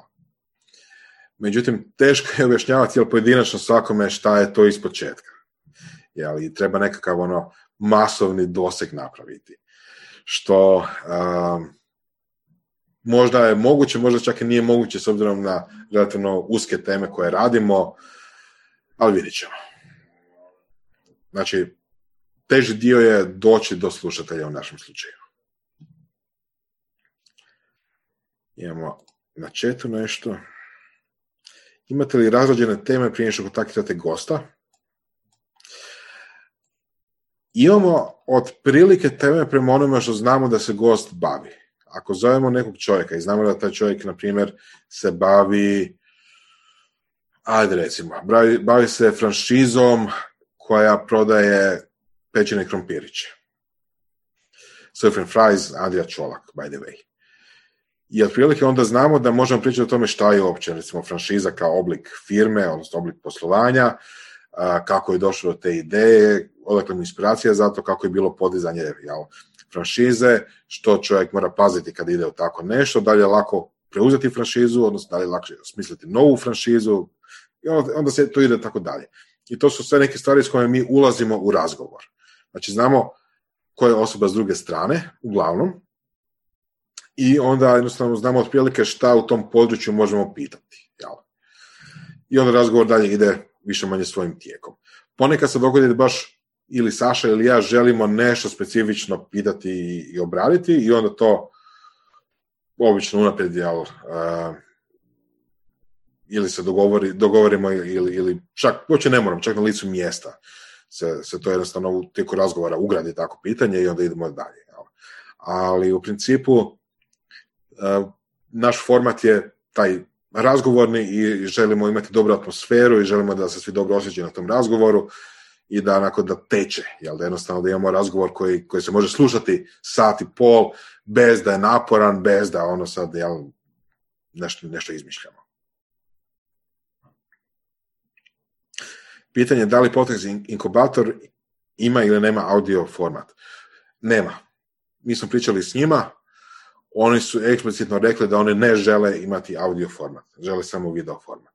Ali kažem, s druge strane, ljudi koji njih slušaju, mislim oni su na YouTube, trebalo bi ih gledat, ali ljudi ih uglavnom slušaju tako da upale YouTube na nečemu, mobitelu, laptopu ili tako nešto i pustaju. Ne gledaju ljudi njih sat vremena. Nekad gledaju, ali uglavnom ne. Tako da, na kraju se opet svodi na slušanje. Ali ne, podcast inkubator nema audio, audio only format.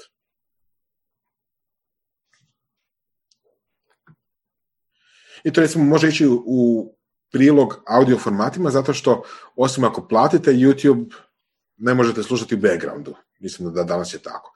Znači ne možete sad raditi nešto drugo i na mobitelu slušati YouTube.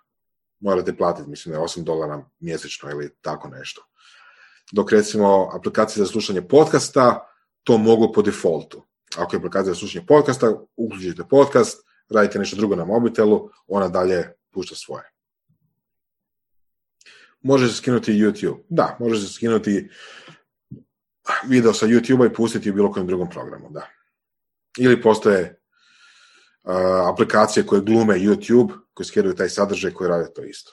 To je istina. Samo nije po defaultu, jel?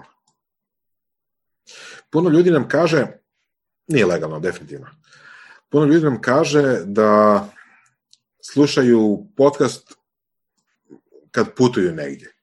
To je bilo malo izraženije prije nego sada. Ali par puta su nam ljudi javili kao slušatelji, kao da, da, da, ono, letim svaki mjesec, ne znam, u šta ja znam, šta, aj recimo, da stavimo New York, nije uvijek New York, naravno, ali lete avionom i sad uh, šta da rade, mogu ili spavati ili ne znam, čitati ili tako nešto i stave naš podcast i slušaju u avionu. Znači unaprijed se davno daju taj MP3, što je jedna od defaultnih opcija koje praktički svaka, svaka aplikacija za slušanje podcasta nudi i slušaju podcast u avionu. Ili recimo, javljaju nam se ljudi da slušaju podcast dok su u teretani ili recimo dok se voze uh, na posao. Recimo par ljudi koji putuju između Rijeke i Zagreba često su, su znali reći, ha, taman u jednom takvom putu tamo i nazad poslušaju epizodu. Ja. To su nekakve prednosti podcasta kao format. Odnosno, audio formata, odnosno jel, uh, MP3 zapisa koji se eto, sluša na mobitelima i u autima i tako neki.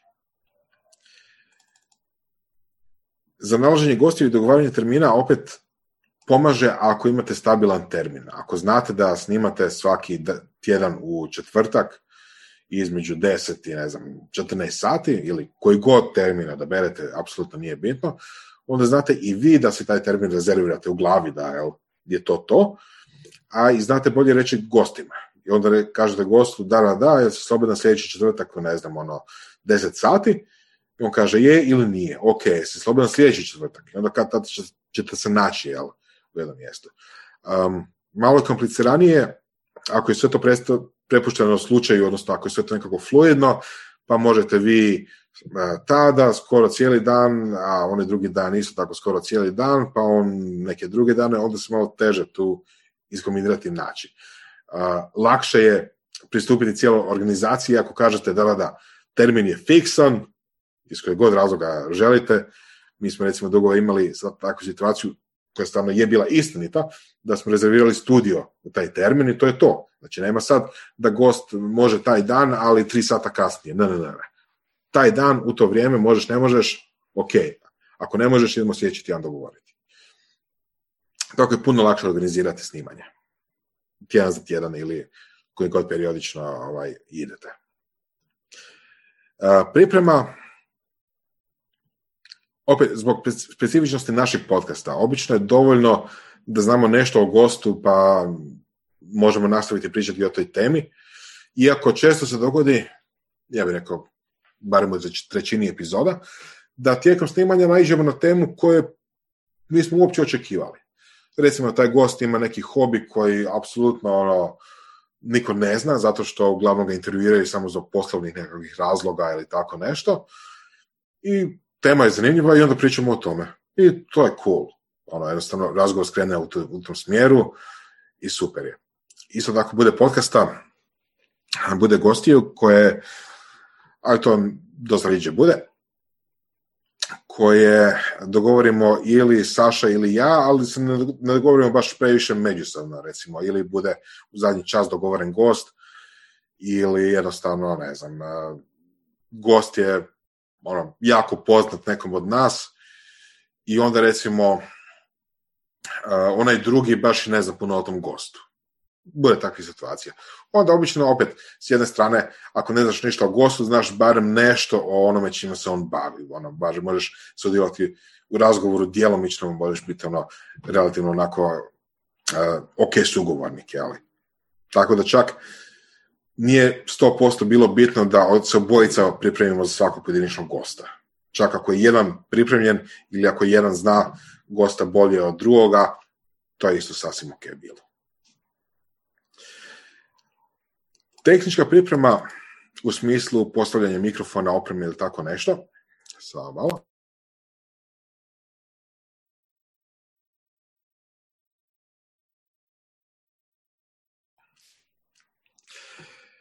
Tehnička priprema je malo kompliciranija.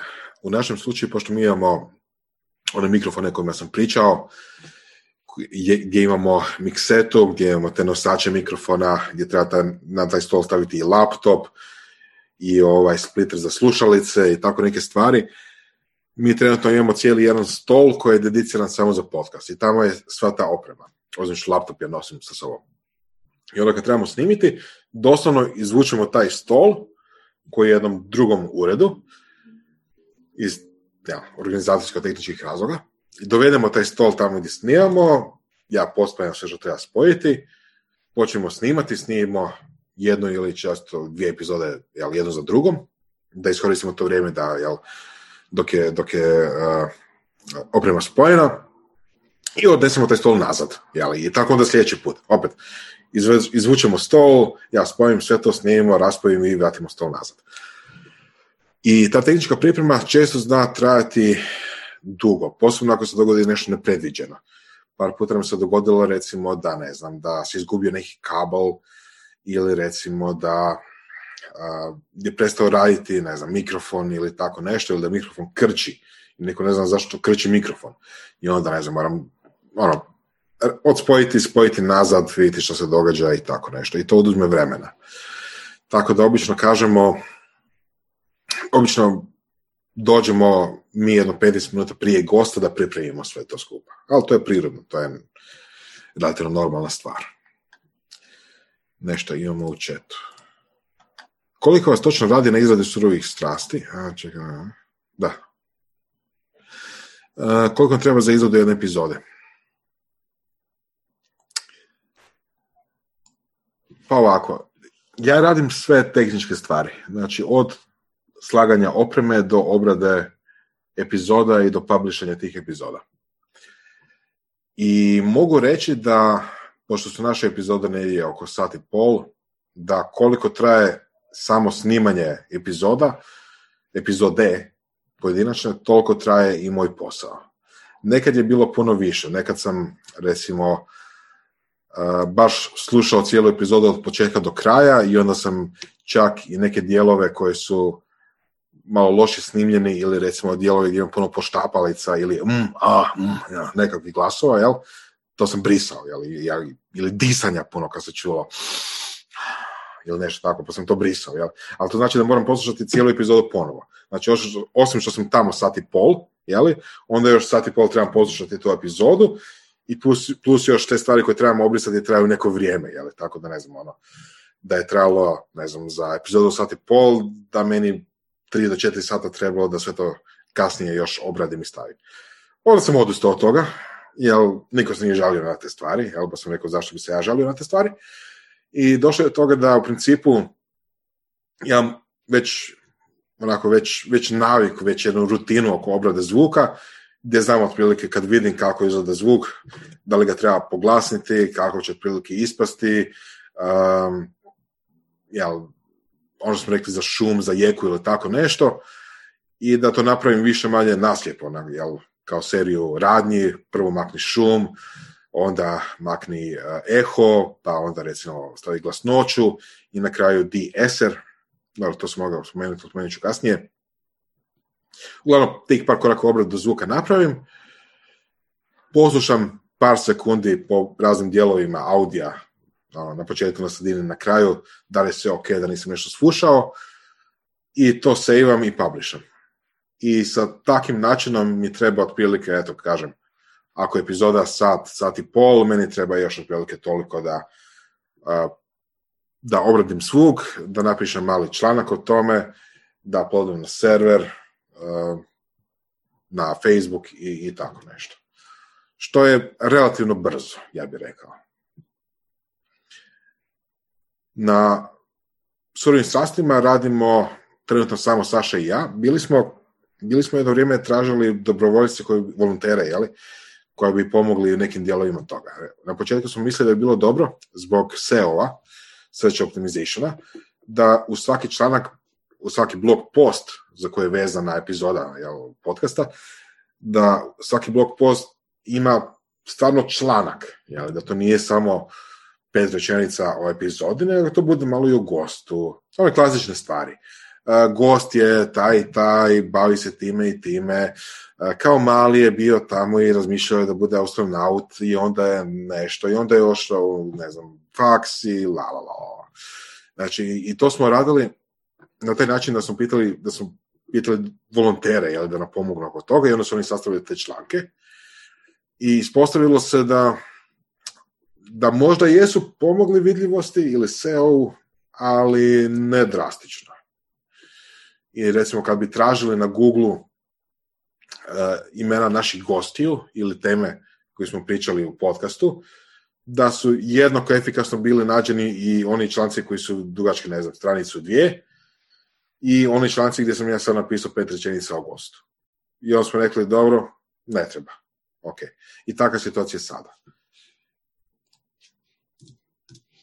I sad kad gledamo recimo kod nas te tekstove, koji se by the way vide u aplikacijama za slušanje podcasta, znači to što napišem ode u aplikaciju za slušanje podcasta,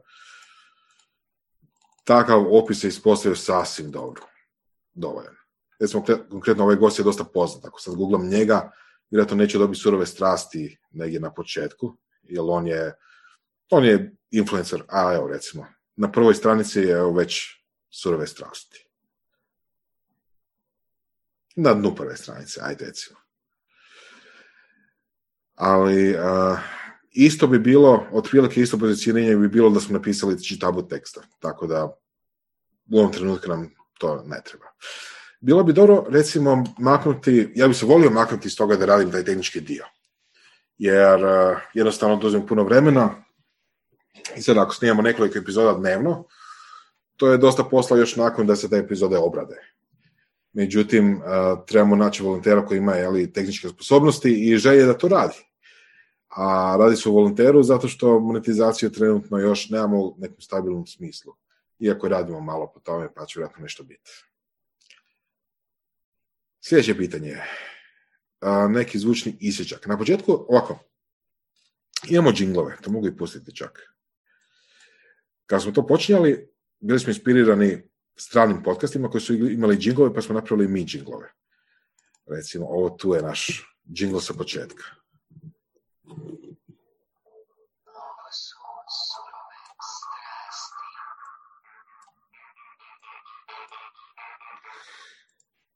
Znači,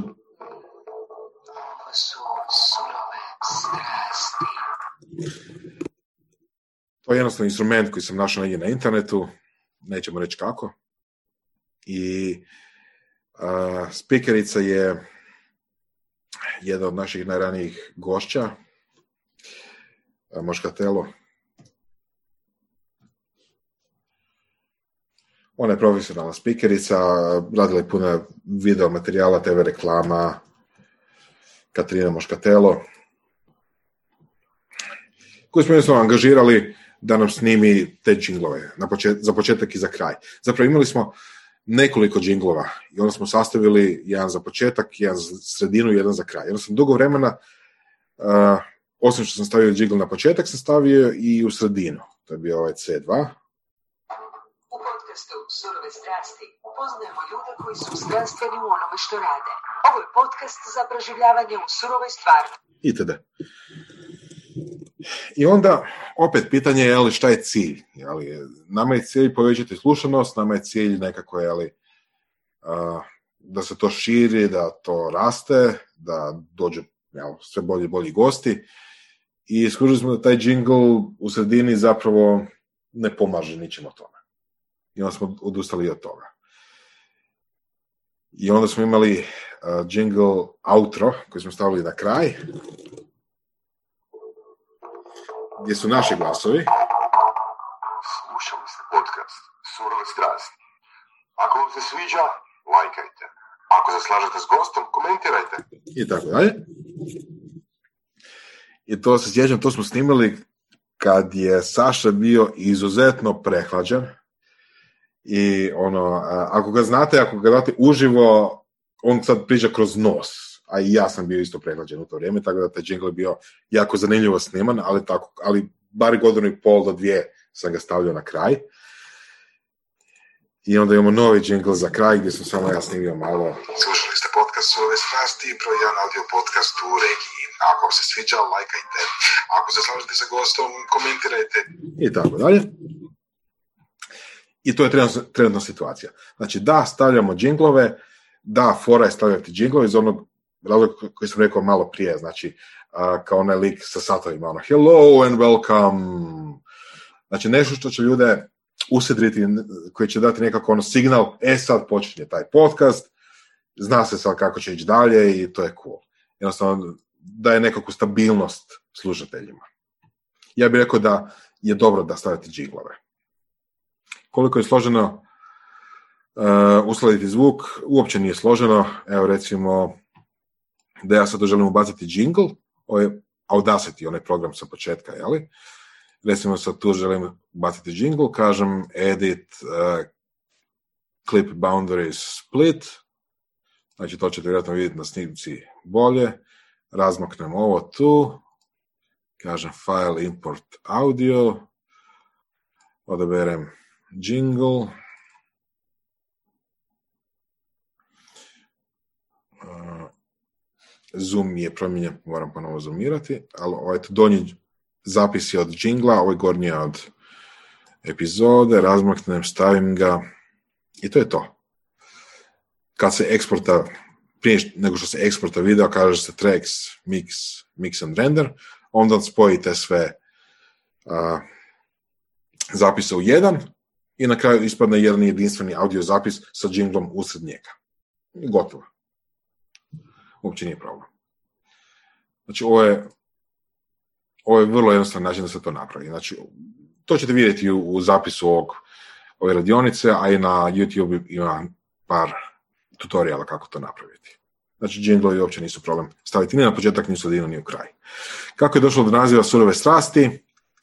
A, bilo je nekoliko varijanti. Htjeli smo da bude nešto nesvakidašnje, da bude nešto, nešto zvučno, da bude nešto što jel, će ljudi zapamtiti iz prve. Odnosno, ako ne zapamtite iz prve, da će prve biti čudno.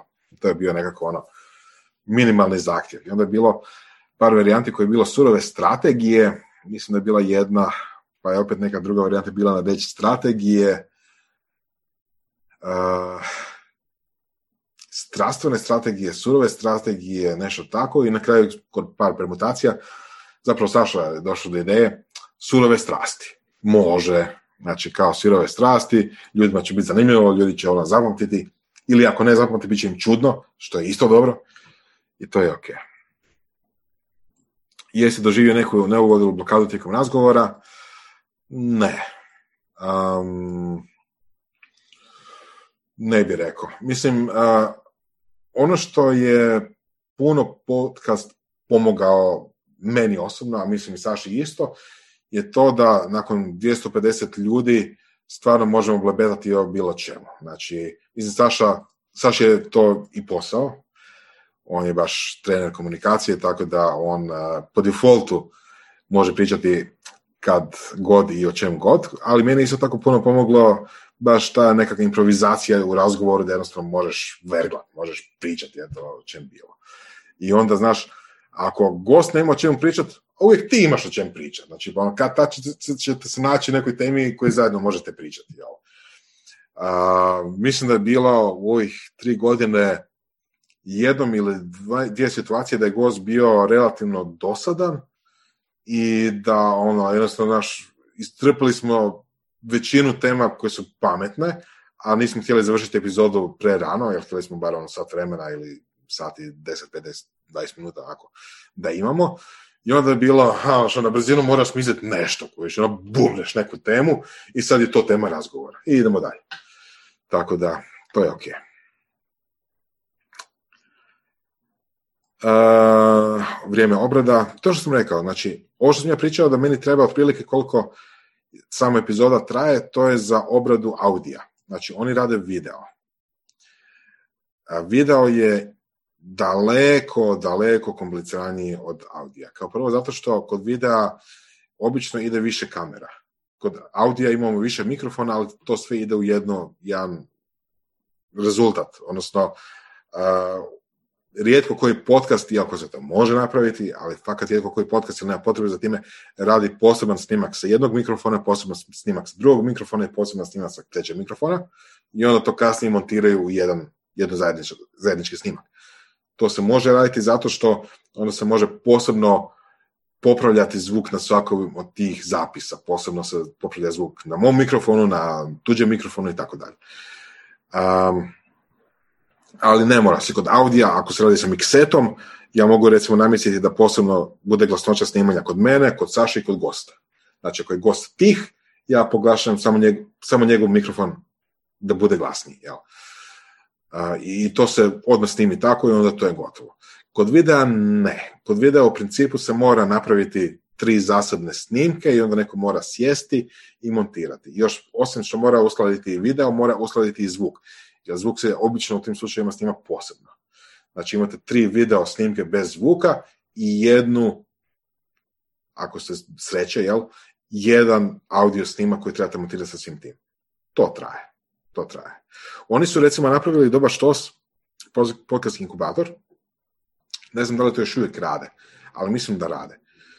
Uh, kad su počeli raditi live epizode, onda su nabavili opremu koja može koje može miksati video dok se snima. Znači imaju doslovno tipke koje kažu sad prebaci na kameru 1, sad prebaci na kameru 2, sad prebaci na kameru 3. Jel? I onda doslovno tipkaju po tome i tako formiraju jel, završki video. I u nekim slučajevima znam da sam pričao sa uh, Sinišom i rekao da u nekim slučajevima to bude, go, to bude ono završno rješenje. Znači, to bude to. Nakon što to naprave na taj način, da on prebacuje tijekom razgovora sa kamere na kameru, to se zajedno se snimi, istovremeno se snimi audio i to je gotova završna snimka, ne treba nikakve dodatne opreme. Znači, to, sam, to znam da rade povremeno, ne znam da li rade uvijek i još uvijek, ali to im, to im je drastično, ali drastično smanjilo vrijeme potrebno za obradu videa. To je upravo, sorry što te prekidam, upravo ovo što sam vam jasno pokazivala, zato što se nama sad tu Tomislav sprema za radionicu streaminga mm-hmm. i onda mi je, dok si ti pričao, ostavila sam te kad je on došao tu postavljati setup, možda da, da upravo to što si sad pričao pokažem iza, jer se on sprema za radionicu i to je upravo ovo što si spominjao, jel, mm-hmm. mikser. Mm-hmm. I cijeli ovaj setup koji je tu slaže i krama i donio je u kolicima i raste, raste, ova, rastegnuta zelena, to je ta, taj video koji zapravo spominješ koji je daleko kompleksniji, ja? Da, da, da. Da. Iako ono, cool je raditi video isto, ali da mi to osobno počnemo raditi baš na taj način, da bude baš onako profesionalno, da bude kvalitetno, morali bi imati neki direktni izvor prihoda iz toga koji ono, treba pokriti troškove i još malo. Tako da ne bi to radili kao hobi. Da, ima ta romantična va- varijanta nama kako, kako se dogodio ovaj, ovo sa koronom sve, znaš, ono kako smo ovdje u, u, u radioni svi, ono, radi se hands on rukama, motoričke vještine i sve to skupa, i onda nam je bilo, naravno i ovi moji gikovi koji rade na Linuxu i znaš ne idu, ne, instal, ne žele Zoom instalirati, naš trojanski konj i slično, e, radi se samo na Debianu. I onda je jedini smo se uspjeli nekako dogovoriti, ono se radilo na Discordu, koji ima taj moment koji je zapravo gamerska, e, isto za komunikaciju jako dobra, ovaj, ono, htjela sam reći platforma, ali toliko sad koriste platformu da ne mogu više čuti tu riječ sad svi rade platforme, ono, ali hoću reći da smo se onda, ono, smo radili, u toj najveće kad je bio lockdown, smo na, Discordu i taj moment uh, nije bio live video, nego smo se samo slušali. Taj moment kao nekadašnjih um, radioamatera je fantastičan i čak je naš kolega Vedan Relja koji isto radi device-eve uh, i robote i slično, jel? Uh, je donio čak i tu uh, kompletno radioamatersku opremu ima u svom autu, isto koji je sam je napravio auto, jel, i radi. Pa je to zanimljiv, taj moment podcasta sad ima taj romantični moment upravo toga što kažeš slušanja, uh, jel tog nekog audio uh, koji mene jako posjeća na tu nekadašnju radioamatersku zajednicu koja je bila strašno jaka nekad, jel? Imate moment da ljudi, to, to nam javi, to nam kažu slušatelji, da slušaju uh, jednostavno kad im je ili dosadno ili kad ono, hoće nekakav, nekakvu iluziju društva kao da ono sudjeluju u razgovoru ili tako nešto. I to sam primijetio ne samo za podcaste, ali mislim to i na YouTube-u isto tako. Jer jako puno ljudi danas konzumira takve materijale koji rade baš ono relativno ono amateri u smislu ne produkcijske kuće, ne video, ne, ne TV kuće, video kompanije, marketičke agencije i tako nešto, nego obični ljudi da slušaju jednostavno zbog to neke komunikacije, nekakvog dodira sa drugim ljudima. Jel? E, I to je baš izraženo, baš, baš u ovo vrijeme. Da, da, da, to je to, točno taj touch neki koji ljudi imaju, ali kroz tu neku, zato što su, televizija je tu, internet je tu, Netflix je tu, naš sve, sve je bombardiranje, sad svi isto, ono, naš, naš drugi je neki momentum, a ovaj daje neki, k, puno je krhki, ali se ljudi u toj limitiranosti čak osjećaju puno bliže. Jel? To, je, to je meni jako, jako interesantna pojava. Je, je, je, super je, da. Ok, imamo još pitanje statistike broj ljudi koji te slušao. Um, pa kažem, znači oko 20.000 unik slušatelja mjesečno. Uh, da li svako od njih posluša cijelu epizodu? Vjerojatno ne. Međutim, gledajući bandit, gledajući koliko ljudi zapravo skine te MP3-ove jeli, i to, rekao bi da većina posluša cijelu epizodu. Kako smo razdoživjeli kroz godine, s jedne strane manje nego što smo očekivali, s druge strane dosta ok. Jer doslovno smo počeli od ničega. Znači prvi slušatelji koji su bili, to su bili nek, naši prijatelji, ali to je doslovno počelo od nekih ono 20 ljudi, jel? Ili tako nešto, pa onda malo raslo, pa raslo, pa raslo, pa sad smo takih 20 tisuća ljudi, recimo. Što je relativno cool. Koja vas doba, dobna slu, skupina najviše sluša? Um, to je zanimljiva stvar. I to mislim ovisi jako puno o izboru teme.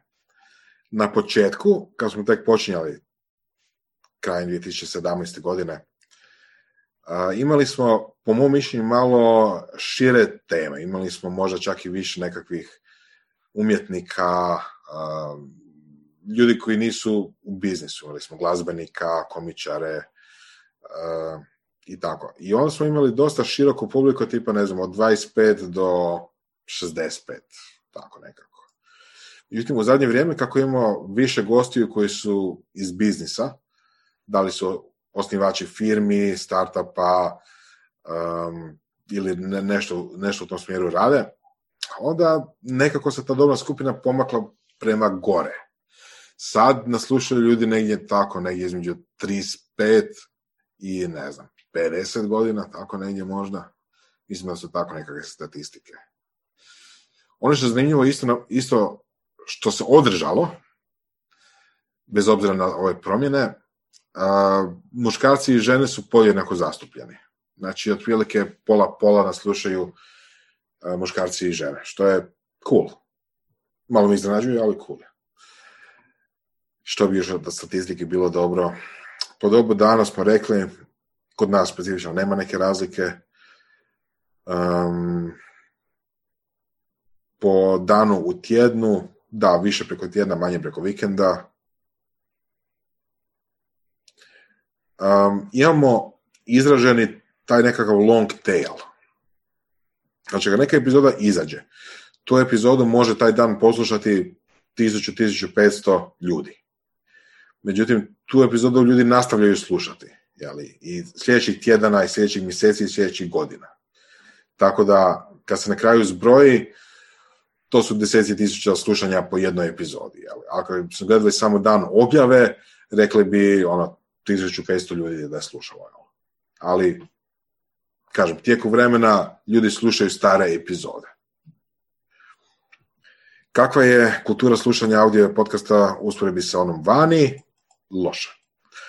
Um, kreće se na bolje, kreće se na puno bolje, među ostalom i zbog nas, nadamo se da su malo utjecali na to, ali gledajući recimo, ali nismo samo mi, cijela je regija takva. Recimo u, u, u Srbiji, Srbija ima najpopularnije podcaste u regiji, ono tipa, jel, bivša juga. A, iz nekog razloga oni su tu daleko, daleko ispred nas i količinom i kvalitetom i ono, po svim metrikama jednostavno. Ali to su sve YouTube podcasti. Sve su to video podcasti, recimo. U Hrvatskoj je također najpopularniji podcast je video podcast. Audio podcasta ima posuda i tu i tamo i daleko su manje zastupljeni. E sad, da to uspoređujem sa nekom situacijom vani, rekao bi da je da smo mi možda sve skupa, možda kao regija, ajde, da, da, kada spominjem malo šire, na nekih 20% mogućnosti od onog što bi moglo biti gledajući brojke prema vani. Što je ok, ili ima ono potencijala za rast, ali. S druge strane, rast je dosta spor, zato što je bez obzira na sve tržište dosta manje nego vani. Vani ako imate podcast o nekoj totalno obskurnoj temi, ako imate podcast o čačkalicama, jel? U Americi od 300 miliona, više od 300, koliko je, 350 miliona ljudi, tako negdje. Znači, ako imate podcast o čačkalicama i nek vas sluša, ne znam, jedan promil ljudi, to je već koliko, 30.000 ljudi, tako negdje. Znači, 30.000 ljudi će slušati da imate podcast o bilo, bilo čemu, ono, o, o ne znam, o varijantama škara za rezanje cvijeća. Jel? Jednostavno, zakon velikih brojeva takav da naći ćete, naći ćete puno, puno slušatelja jednostavno je tržište veliko. Recimo, i isto tako u državama kao što su Njemačka ili pogotovo zemlje engleskog, engleskog govornog područja, to je ono neusporedivo sa svim ostalim. Jel? Jednostavno, čak i ovdje su najpopularniji podcasti koji su na engleskom. Stvar je tome da u Hrvatskoj, ako se želi, želi pokrenuti tako nešto i da se dobije 100% na zastupljenost kod slušača, odnosno kod onih koji slušaju podcast, da slušaju baš nas podcast, u apsolutnim brojkama je to dosta mala brojka. Ali, idemo. Prijedlog za amatersko mijenjanje kamera za više mobitela, ne znam. To će možda sljedeći predavač reći. Jesi li se ciljno šli na druge zemlje bivše juge? I da i ne. Um, imali smo par ekskurzija u tom smjeru. Vjerojatno ćemo imati još. Imali smo prije godinu dana. Prije godinu dana smo imali seriju gostiju iz Srbije. I to se dogodilo na taj način da smo ih upoznali na nekoj konferenciji prije toga i dogovorili se s njima da ono, svi zajedno sjednu jedan auto i dođu iz Beograda kod nas. I to se tako dogodilo. Oni su svi sjeli, njih pet ljudi je sjelo u auto i došli tu kod nas i tu smo ih snimili. Naravno, ono, bili smo onako vani, pili, jeli i sve ostalo, ali ono, tako smo ih snimali. Onda mi smo bili na konferenciji u Banja Luci, mislim da bili, još smo negdje bili, zaboravio sam. Smo tako upoznali baš specifično za podcastere i, i tu ekipu. pa smo snimili isto tako par epizoda. Voljeli bi, imamo to kao nekakav, ono, barem, barem latentni cilj, samo što treba vremena i treba truda. Budemo jednog dana, valjda. Monetizacija kao pitanje. Monetizacija kao pitanje je ono što sam rekao malo prije, a to je da čak i ako, ako doprete do svih slušatelja podcasta u cijeloj Hrvatskoj, to je još uvijek jako mali broj ljudi. Tako da to je najveća prepreka za bilo šta. Iako recimo ono što nama ide u prilog i to ono što će vjerojatno biti tako, mi imamo relativno izabranu publiku. Recimo, slušaju nas puno ljudi koji su um, poduzetnici koji, koji ili imaju ideju pokrenuti svoju firmu ili su već pokrenuli ili tako nešto i recimo potencijalno bi takoj publici koja je agilna, koja ima nekog ono drajva za napretkom ili tako nešto, bi se moglo nešto prodati što bi završilo nekom monetizacijom. Um, ima tu par još organizacijskih stvari koje moramo riješiti, ali u ovom slučaju recimo mislim da imamo dobru situaciju da smo došli do publike koja uvjetno rečeno može priuštiti da nešto plati. Ali kako da iskoristiti tu publiku konkretno, tek ostaje za vidjeti. Podcast inkubator, na primjer, oni trenutno mogu živjeti od podcasta, njih trenutno sponzoriraju relativno velike firme. Mislim ih A1 sponzorira ili sponzorira O i mislim još pa firme. Mislim da ih neka pivovara sponzorira i tako nešto. Oni uglavnom žive od sponzoriranja. Većina podcasta vani živi od sponzoriranja. I to je ono kad slušate podcast, bilo koji američki podcast, ja mislim, ako je, ako je popularan, to je na početku. Znači, ja ovu, ovu epizodu sponzorira proizvođač madraca. Ja volim spavati na tim madracima, zato što su udobni i mekani. Kupite madrace, iskoristite bon za popust koji se zove uh, Joe 53. Jel? Bez obzira što je taj podcast tog dana o, ne znam, o Hirošimi. Ali madraci su, jel, tu. Ali na taj način su ljudi monetiziraju, to je ok, ono, baš nije to nešto loše. E sad, to treba pretočiti nekako u hrvatske okvire, budemo vidjeli. Imamo još par minuta vremena, ako imamo još pitanja.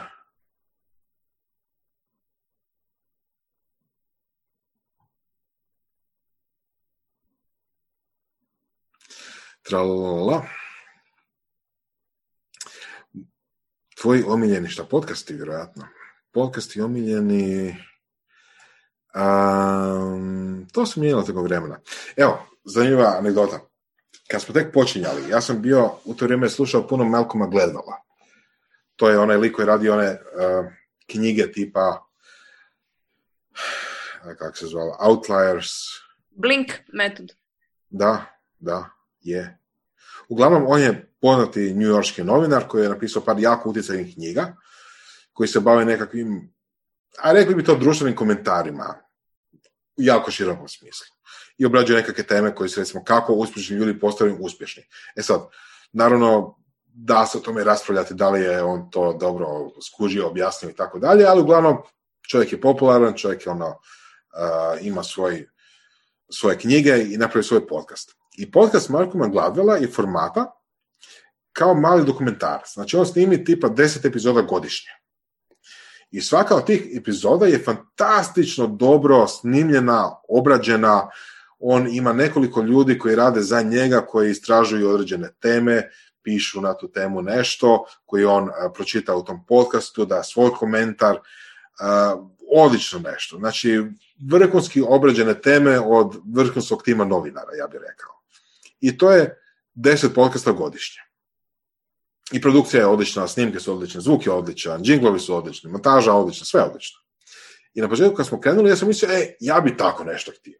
Znači, ja bih htio snimiti, ne znam, ono, deset podcasta godišnje, ali da svaki bude malo remek dijelo, da bude onako, ono, bombončić koji je savršeno snimljen, odrađen, što god, koriš. I ovaj, naravno, nakon prvih, ne znam, ono, pola sata, sat vremena pričam sa Sašom, došli smo do toga, a ko će to platiti? Ja. I onda smo rekli, e, ajmo raditi nešto drugo. I onda smo došli do toga da radimo podcast, recimo, stila Joe Rogana, koji u principu sjedne sa gostom i priča. I tako smo došli do formata surovih strasti. Znači, omiljeni podcasti, Malcolm Gladwell još uvijek, Joe Rogan, Tim Ferris. Tim Ferris je u određenim krugovima jako poznat čovjek. njegova knjiga Four Hour Work Week, odnosno četvrosatni radni tjedan, je dosta popularna i ima seriju još na tu temu, još nekoliko knjiga. Iako zna imati dosta, uh, zna zapilat, baš onako. O nekim temama je, mislim svako zna i mi znamo isto. Ali nekako u zadnje vrijeme je pao nekako sa ljestvice popularnosti.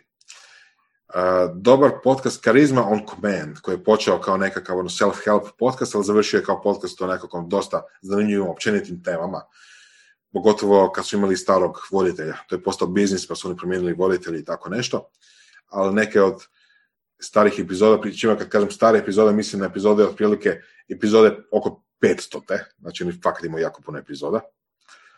Jako dobar podcast, šta bi još rekao, uh, Lex Friedman, da, dobar podcast. London Real, da, London Real podcast, mislim podcast. Da, ja bih rekao da je podcast, čovjek sjedi i priča. Da, dobar podcast. To, to su nekako ono izbori. Iako to se mijenja, recimo, često na YouTube-u nađem na nešto i onda sad slušam ili gledam to danima, tako da, it's okay.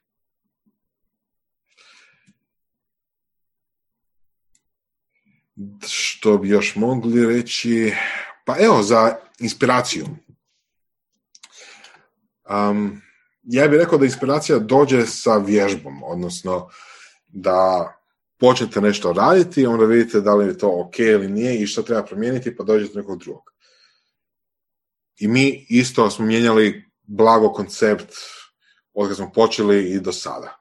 I drugačiji imamo profil gostiju, imamo drugačiji način vođenja i drugačije teme i tako dalje.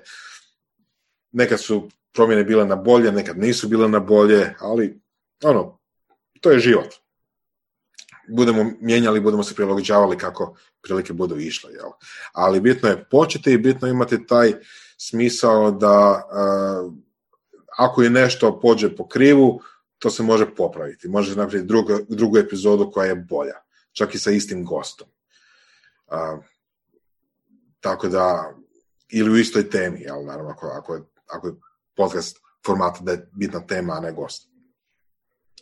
Tako da, ono, počnete raditi, skužit ćete šta vam paše, šta ne paše, skužite kako vam nešto paše raditi, čak i s kojom opremom, eh, na koji način objaviti i tako dalje. Ono, trudite se imati svoj nekakav glas, svoju nekakvu ideju i stav koji s tim podcastom izražavate. Čak i ako vam je podcast o nekoj totalno objektivnoj temi. Recimo, gledam par kanala na YouTube-u koji se tiču fizike.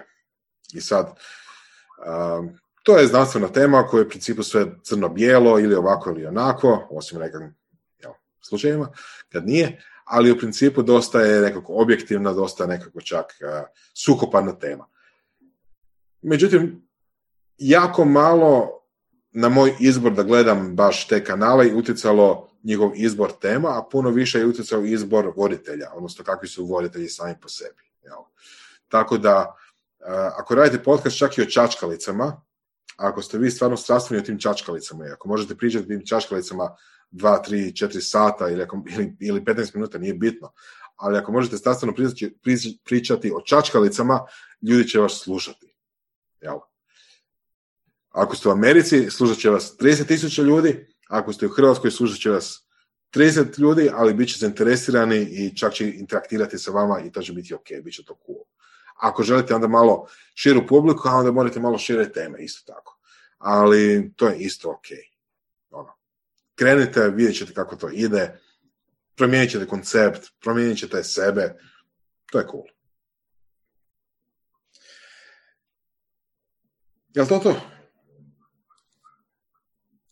Imala sam samo ja još jedno pitanje, mm, ukratko, mislim ukratko kad ja počnem pričati, da, ovaj, ali hoću reći da ti si isto i blogao na početku i sad već pričamo o nekih 10-12 godina kad je bio cijeli onaj rajs zapravo bloganja 2007. i dalje i koliko ti se čine ta dva medija, ta dva medija zapravo, ovaj jedan gdje si pod, podcast je sjajan, ali na neki način e, na koji govoriš još uvijek je kao da je underground zapravo ne? i taj feeling je Um, kak ti se čini ta usporedba, osim toga što i sam pišeš članke i voliš pisati također, um, koja ti je usporedba, paralela negdje kad izvagaš, jel? i pripremna i, i impact, utjecaj koji imaš i feeling na kraju tebi, jel? kad izbaciš tekst ili kad izbaciš podcast, jedan razgovor, audio ili misliš da to nije uopće usporedivo? Nije usporedivo, ja bih rekao. Ili ako je usporedivo na razini da je to opet nekako izražavanje i nekakav medij ali um, podcast ovog našeg formata gdje mi pričamo sa ljudima je neusporedivo dinamičniji i više se nauči jer je to razgovor sa ljudima koji znaju više nego ja o nečemu, koji su ono dobri u onom što rade. To je posve drugačiji i feeling i format i namjena nego kad, smo, kad se piše blog post o nekoj temi koju ja znam. Ok, ja pričam nečemu čemu ja znam, u usporedbi s tim ja pričam sa nekim koji nešto zna. Skroz, skroz drugačije. Da li treba jedno drugo, zavisi šta je cilj, vjerojatno da. Znači, ako volite pisati, ako imate naviku pisati, nastavit ćete dalje pisati, paralelno s tim, može biti i podcast, to je sve ok. A što će pripremi ili tako nešto, pa one teme koje sam ja pisao i kojima još uvijek dalje pisam, pišem povremeno su uglavnom teme o kojima puno znam, tako da mi ne treba neka priprema. Ne znam, je li to bilo pitanje? Je. Je, je, dobro. Ok. Global, global. E da, što si, rekao, što, ste, što si rekla, podcast Underground. Podcast je Underground možda u Hrvatskoj. Možda. Vani definitivno nije. Vani je to Vanje je to već prešlo onaj pik gdje, gdje, je rekao, gdje su rekli svako mora imati svoj podcast. Zna, znaš ono kako bude, nešto je popularno i sad svako mora imati svoj podcast, pa ne znam, ono, pa filmske zvijezde moraju imati svoj podcast, pa la, la, la.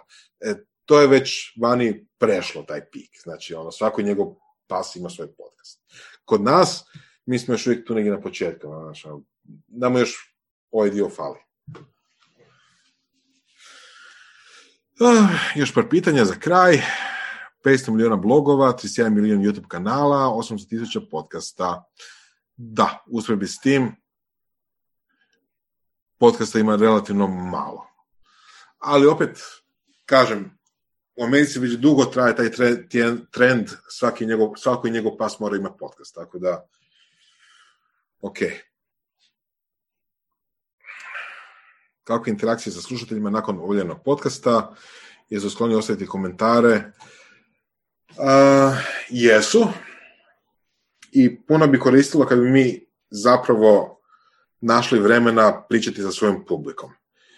Jer tipično snimanje podcasta je to da ono, nešto da je to radni dan, jeli? da se nešto radi pa se ode u prostoriju snimiti podcast i onda se nastavi raditi što god se radilo prije. Jel? Tako nekako ide tipičan dan kad se nešto snima. I kad se objavljuje, to obično bude opet isto. Znači nešto se radi i onda se jel, nešto objavi i onda se nešto radi. Odnosno, uh, jako bi volio da sam tipa u studentskim danima i, i ono sada jel mogu ne znam, tri dana tjedno provesti interaktivirajući sa našim slušateljima. To je bilo idealno. Kako komunicirati sa voditeljima ako se radi o audio platformi? Putem ne audio platformi očito, putem Facebooka, ljudi puno interaktiraju, barem vani sa stranim podcastima, putem Patreona isto. Patreon je onaj servis gdje ljudi uplaćaju malo po malo, na primjer, jedan dolar mjesečno da bi podupirali nekog umjetnika. Ako, ako neko još ne zna, a treba bi znati. I to je način monetizacije koji je jako popularan vani u Americi definitivno vjerojatno najpopularniji način monetizacije nekog multimedijalnog sadržaja u širem smislu, ne samo podcast, nego YouTube kanala, bilo čega. Jednostavno, sve što se objavljuje periodički, ljudi uh, mogu za male pare, evo 5 dolara mjesečno, uh, i podupirati kreiranje takvog sadržaja, a i često dobiju nešto za ozvrat, neki možda epizode unaprijed ili neki dodatni sadržaj, bloopers ili nešto tako. Prostora definitivno ima za nove podcaste, zato i radimo ovo. Znači, u ovakvu radionicu definitivno radimo, treba biti, ja, što je više podcasta, što je više bilo čega, znači to je više manje općenito pravilo. A, konkurencija je dobra zato što širi tržište. Jer kad smo samo mi tu, odnosno danas ima mi, znam jedan, uh, ajmo recimo uz nas da ima jedan i pol audio podcast. To je malo, to je ništa, to je, to je premalo. Znači, konkurencija širi tržište. Znači, ako, ako je više audio podcasta, više će ljudi uopće doći do koncepta da postoje podcasti, da kako se oni slušaju, kako se konzumiraju i više će ljudi slušati i nas i druge podcaste. Znači mi na neki način, svima nama tu je zadaća izgraditi tržište.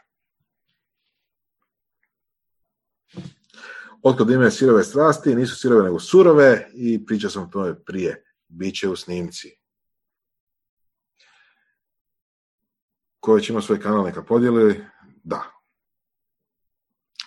ona mailing lista, odnosno mail koji je došao na sve nas, sadrži mailove, tako da se možemo komunicirati, možemo se povezati na fejsu, na bilo čem drugome i ako treba šta, možemo tako ono, raspraviti, dogovoriti i nešto.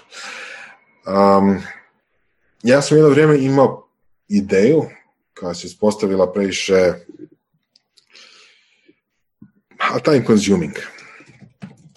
Napraviti platformu podcast.hr I sad, ovo nisam dugo gledao i sad ne znam uopće da će se čitati ta stranica. Izgleda da neće.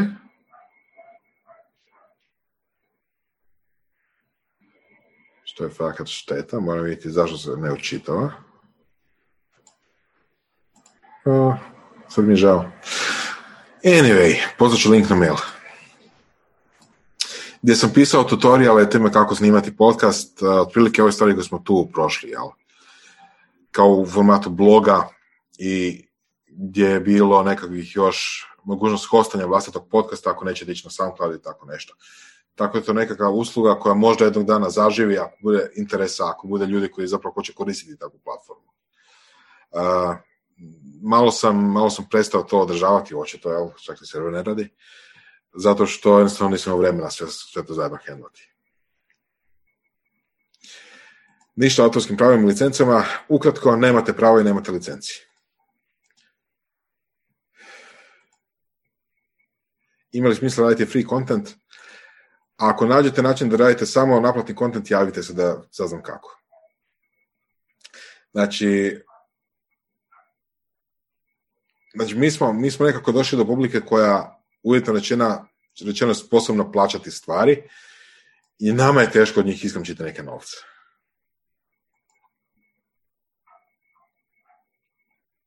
Subvencije od države i Europske unije? Možda. Ne znam. Nemam, nemam nekako dobar feeling oko toga. Iako da, uh, barem jedna ekipa me kontaktirala da su nekakva udruga koja od Europske unije dobija nekakve novce za promoviranje regionalnog razvoja, nešto tako, i ona misle raditi podcast o regionalnom nečemu. E, vijesti iz regije ili nešto tog tipa.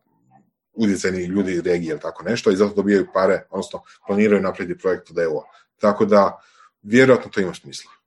Vjerojatno. Vjerojatno je nešto išlo preko SF-a, a i druga stvar je možda HAFC ovisi kakav je programski slot e, prijavljen, ne znam, e, za moje kolegici Dajni koja je iz Kino kluba Zagreb ovdje s nama poznato nešto po tom pitanju, ali mislim preko socijalnog fonda vrlo vjerojatno. Nekad davno je bio onaj za medijske za radio stanice, jel, prije par godina, ali da, da, da, to, to vjerojatno, to Željko vjerojatno i misli na to, ali moguće preko socijalnog fonda i ranjivih skupina da se radilo nešto po tom pitanju. Da, vjerojatno moguće, da. da. Mi smo bili javili za jedan natječaj to je bio kao pokreni nešto svoje, mislim da je sponsor bila Zaba. Ne, nije. Ne, ne, to je pokreni nešto svoje, je Act grupa koja je Filip Morris. pardon, pobrko sam natječaj.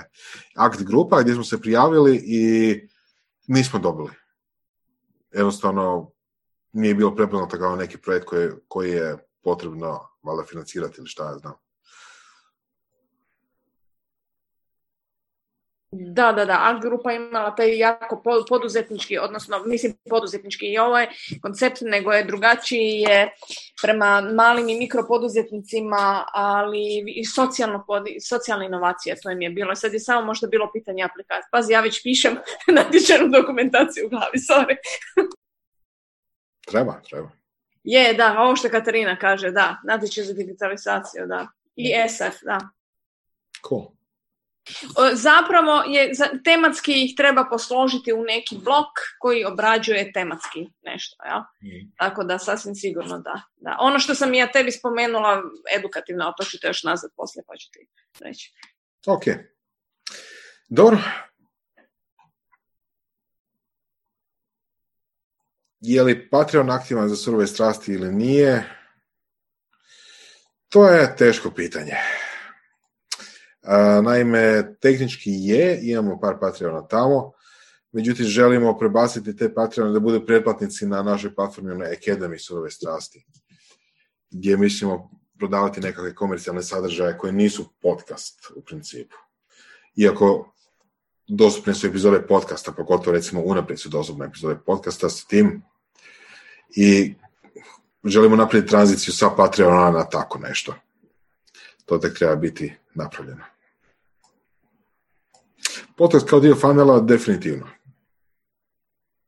To kao, kao dio neke marketinške, marketinške strategije, kao dio funnela, apsolutno. To se radi naveliko.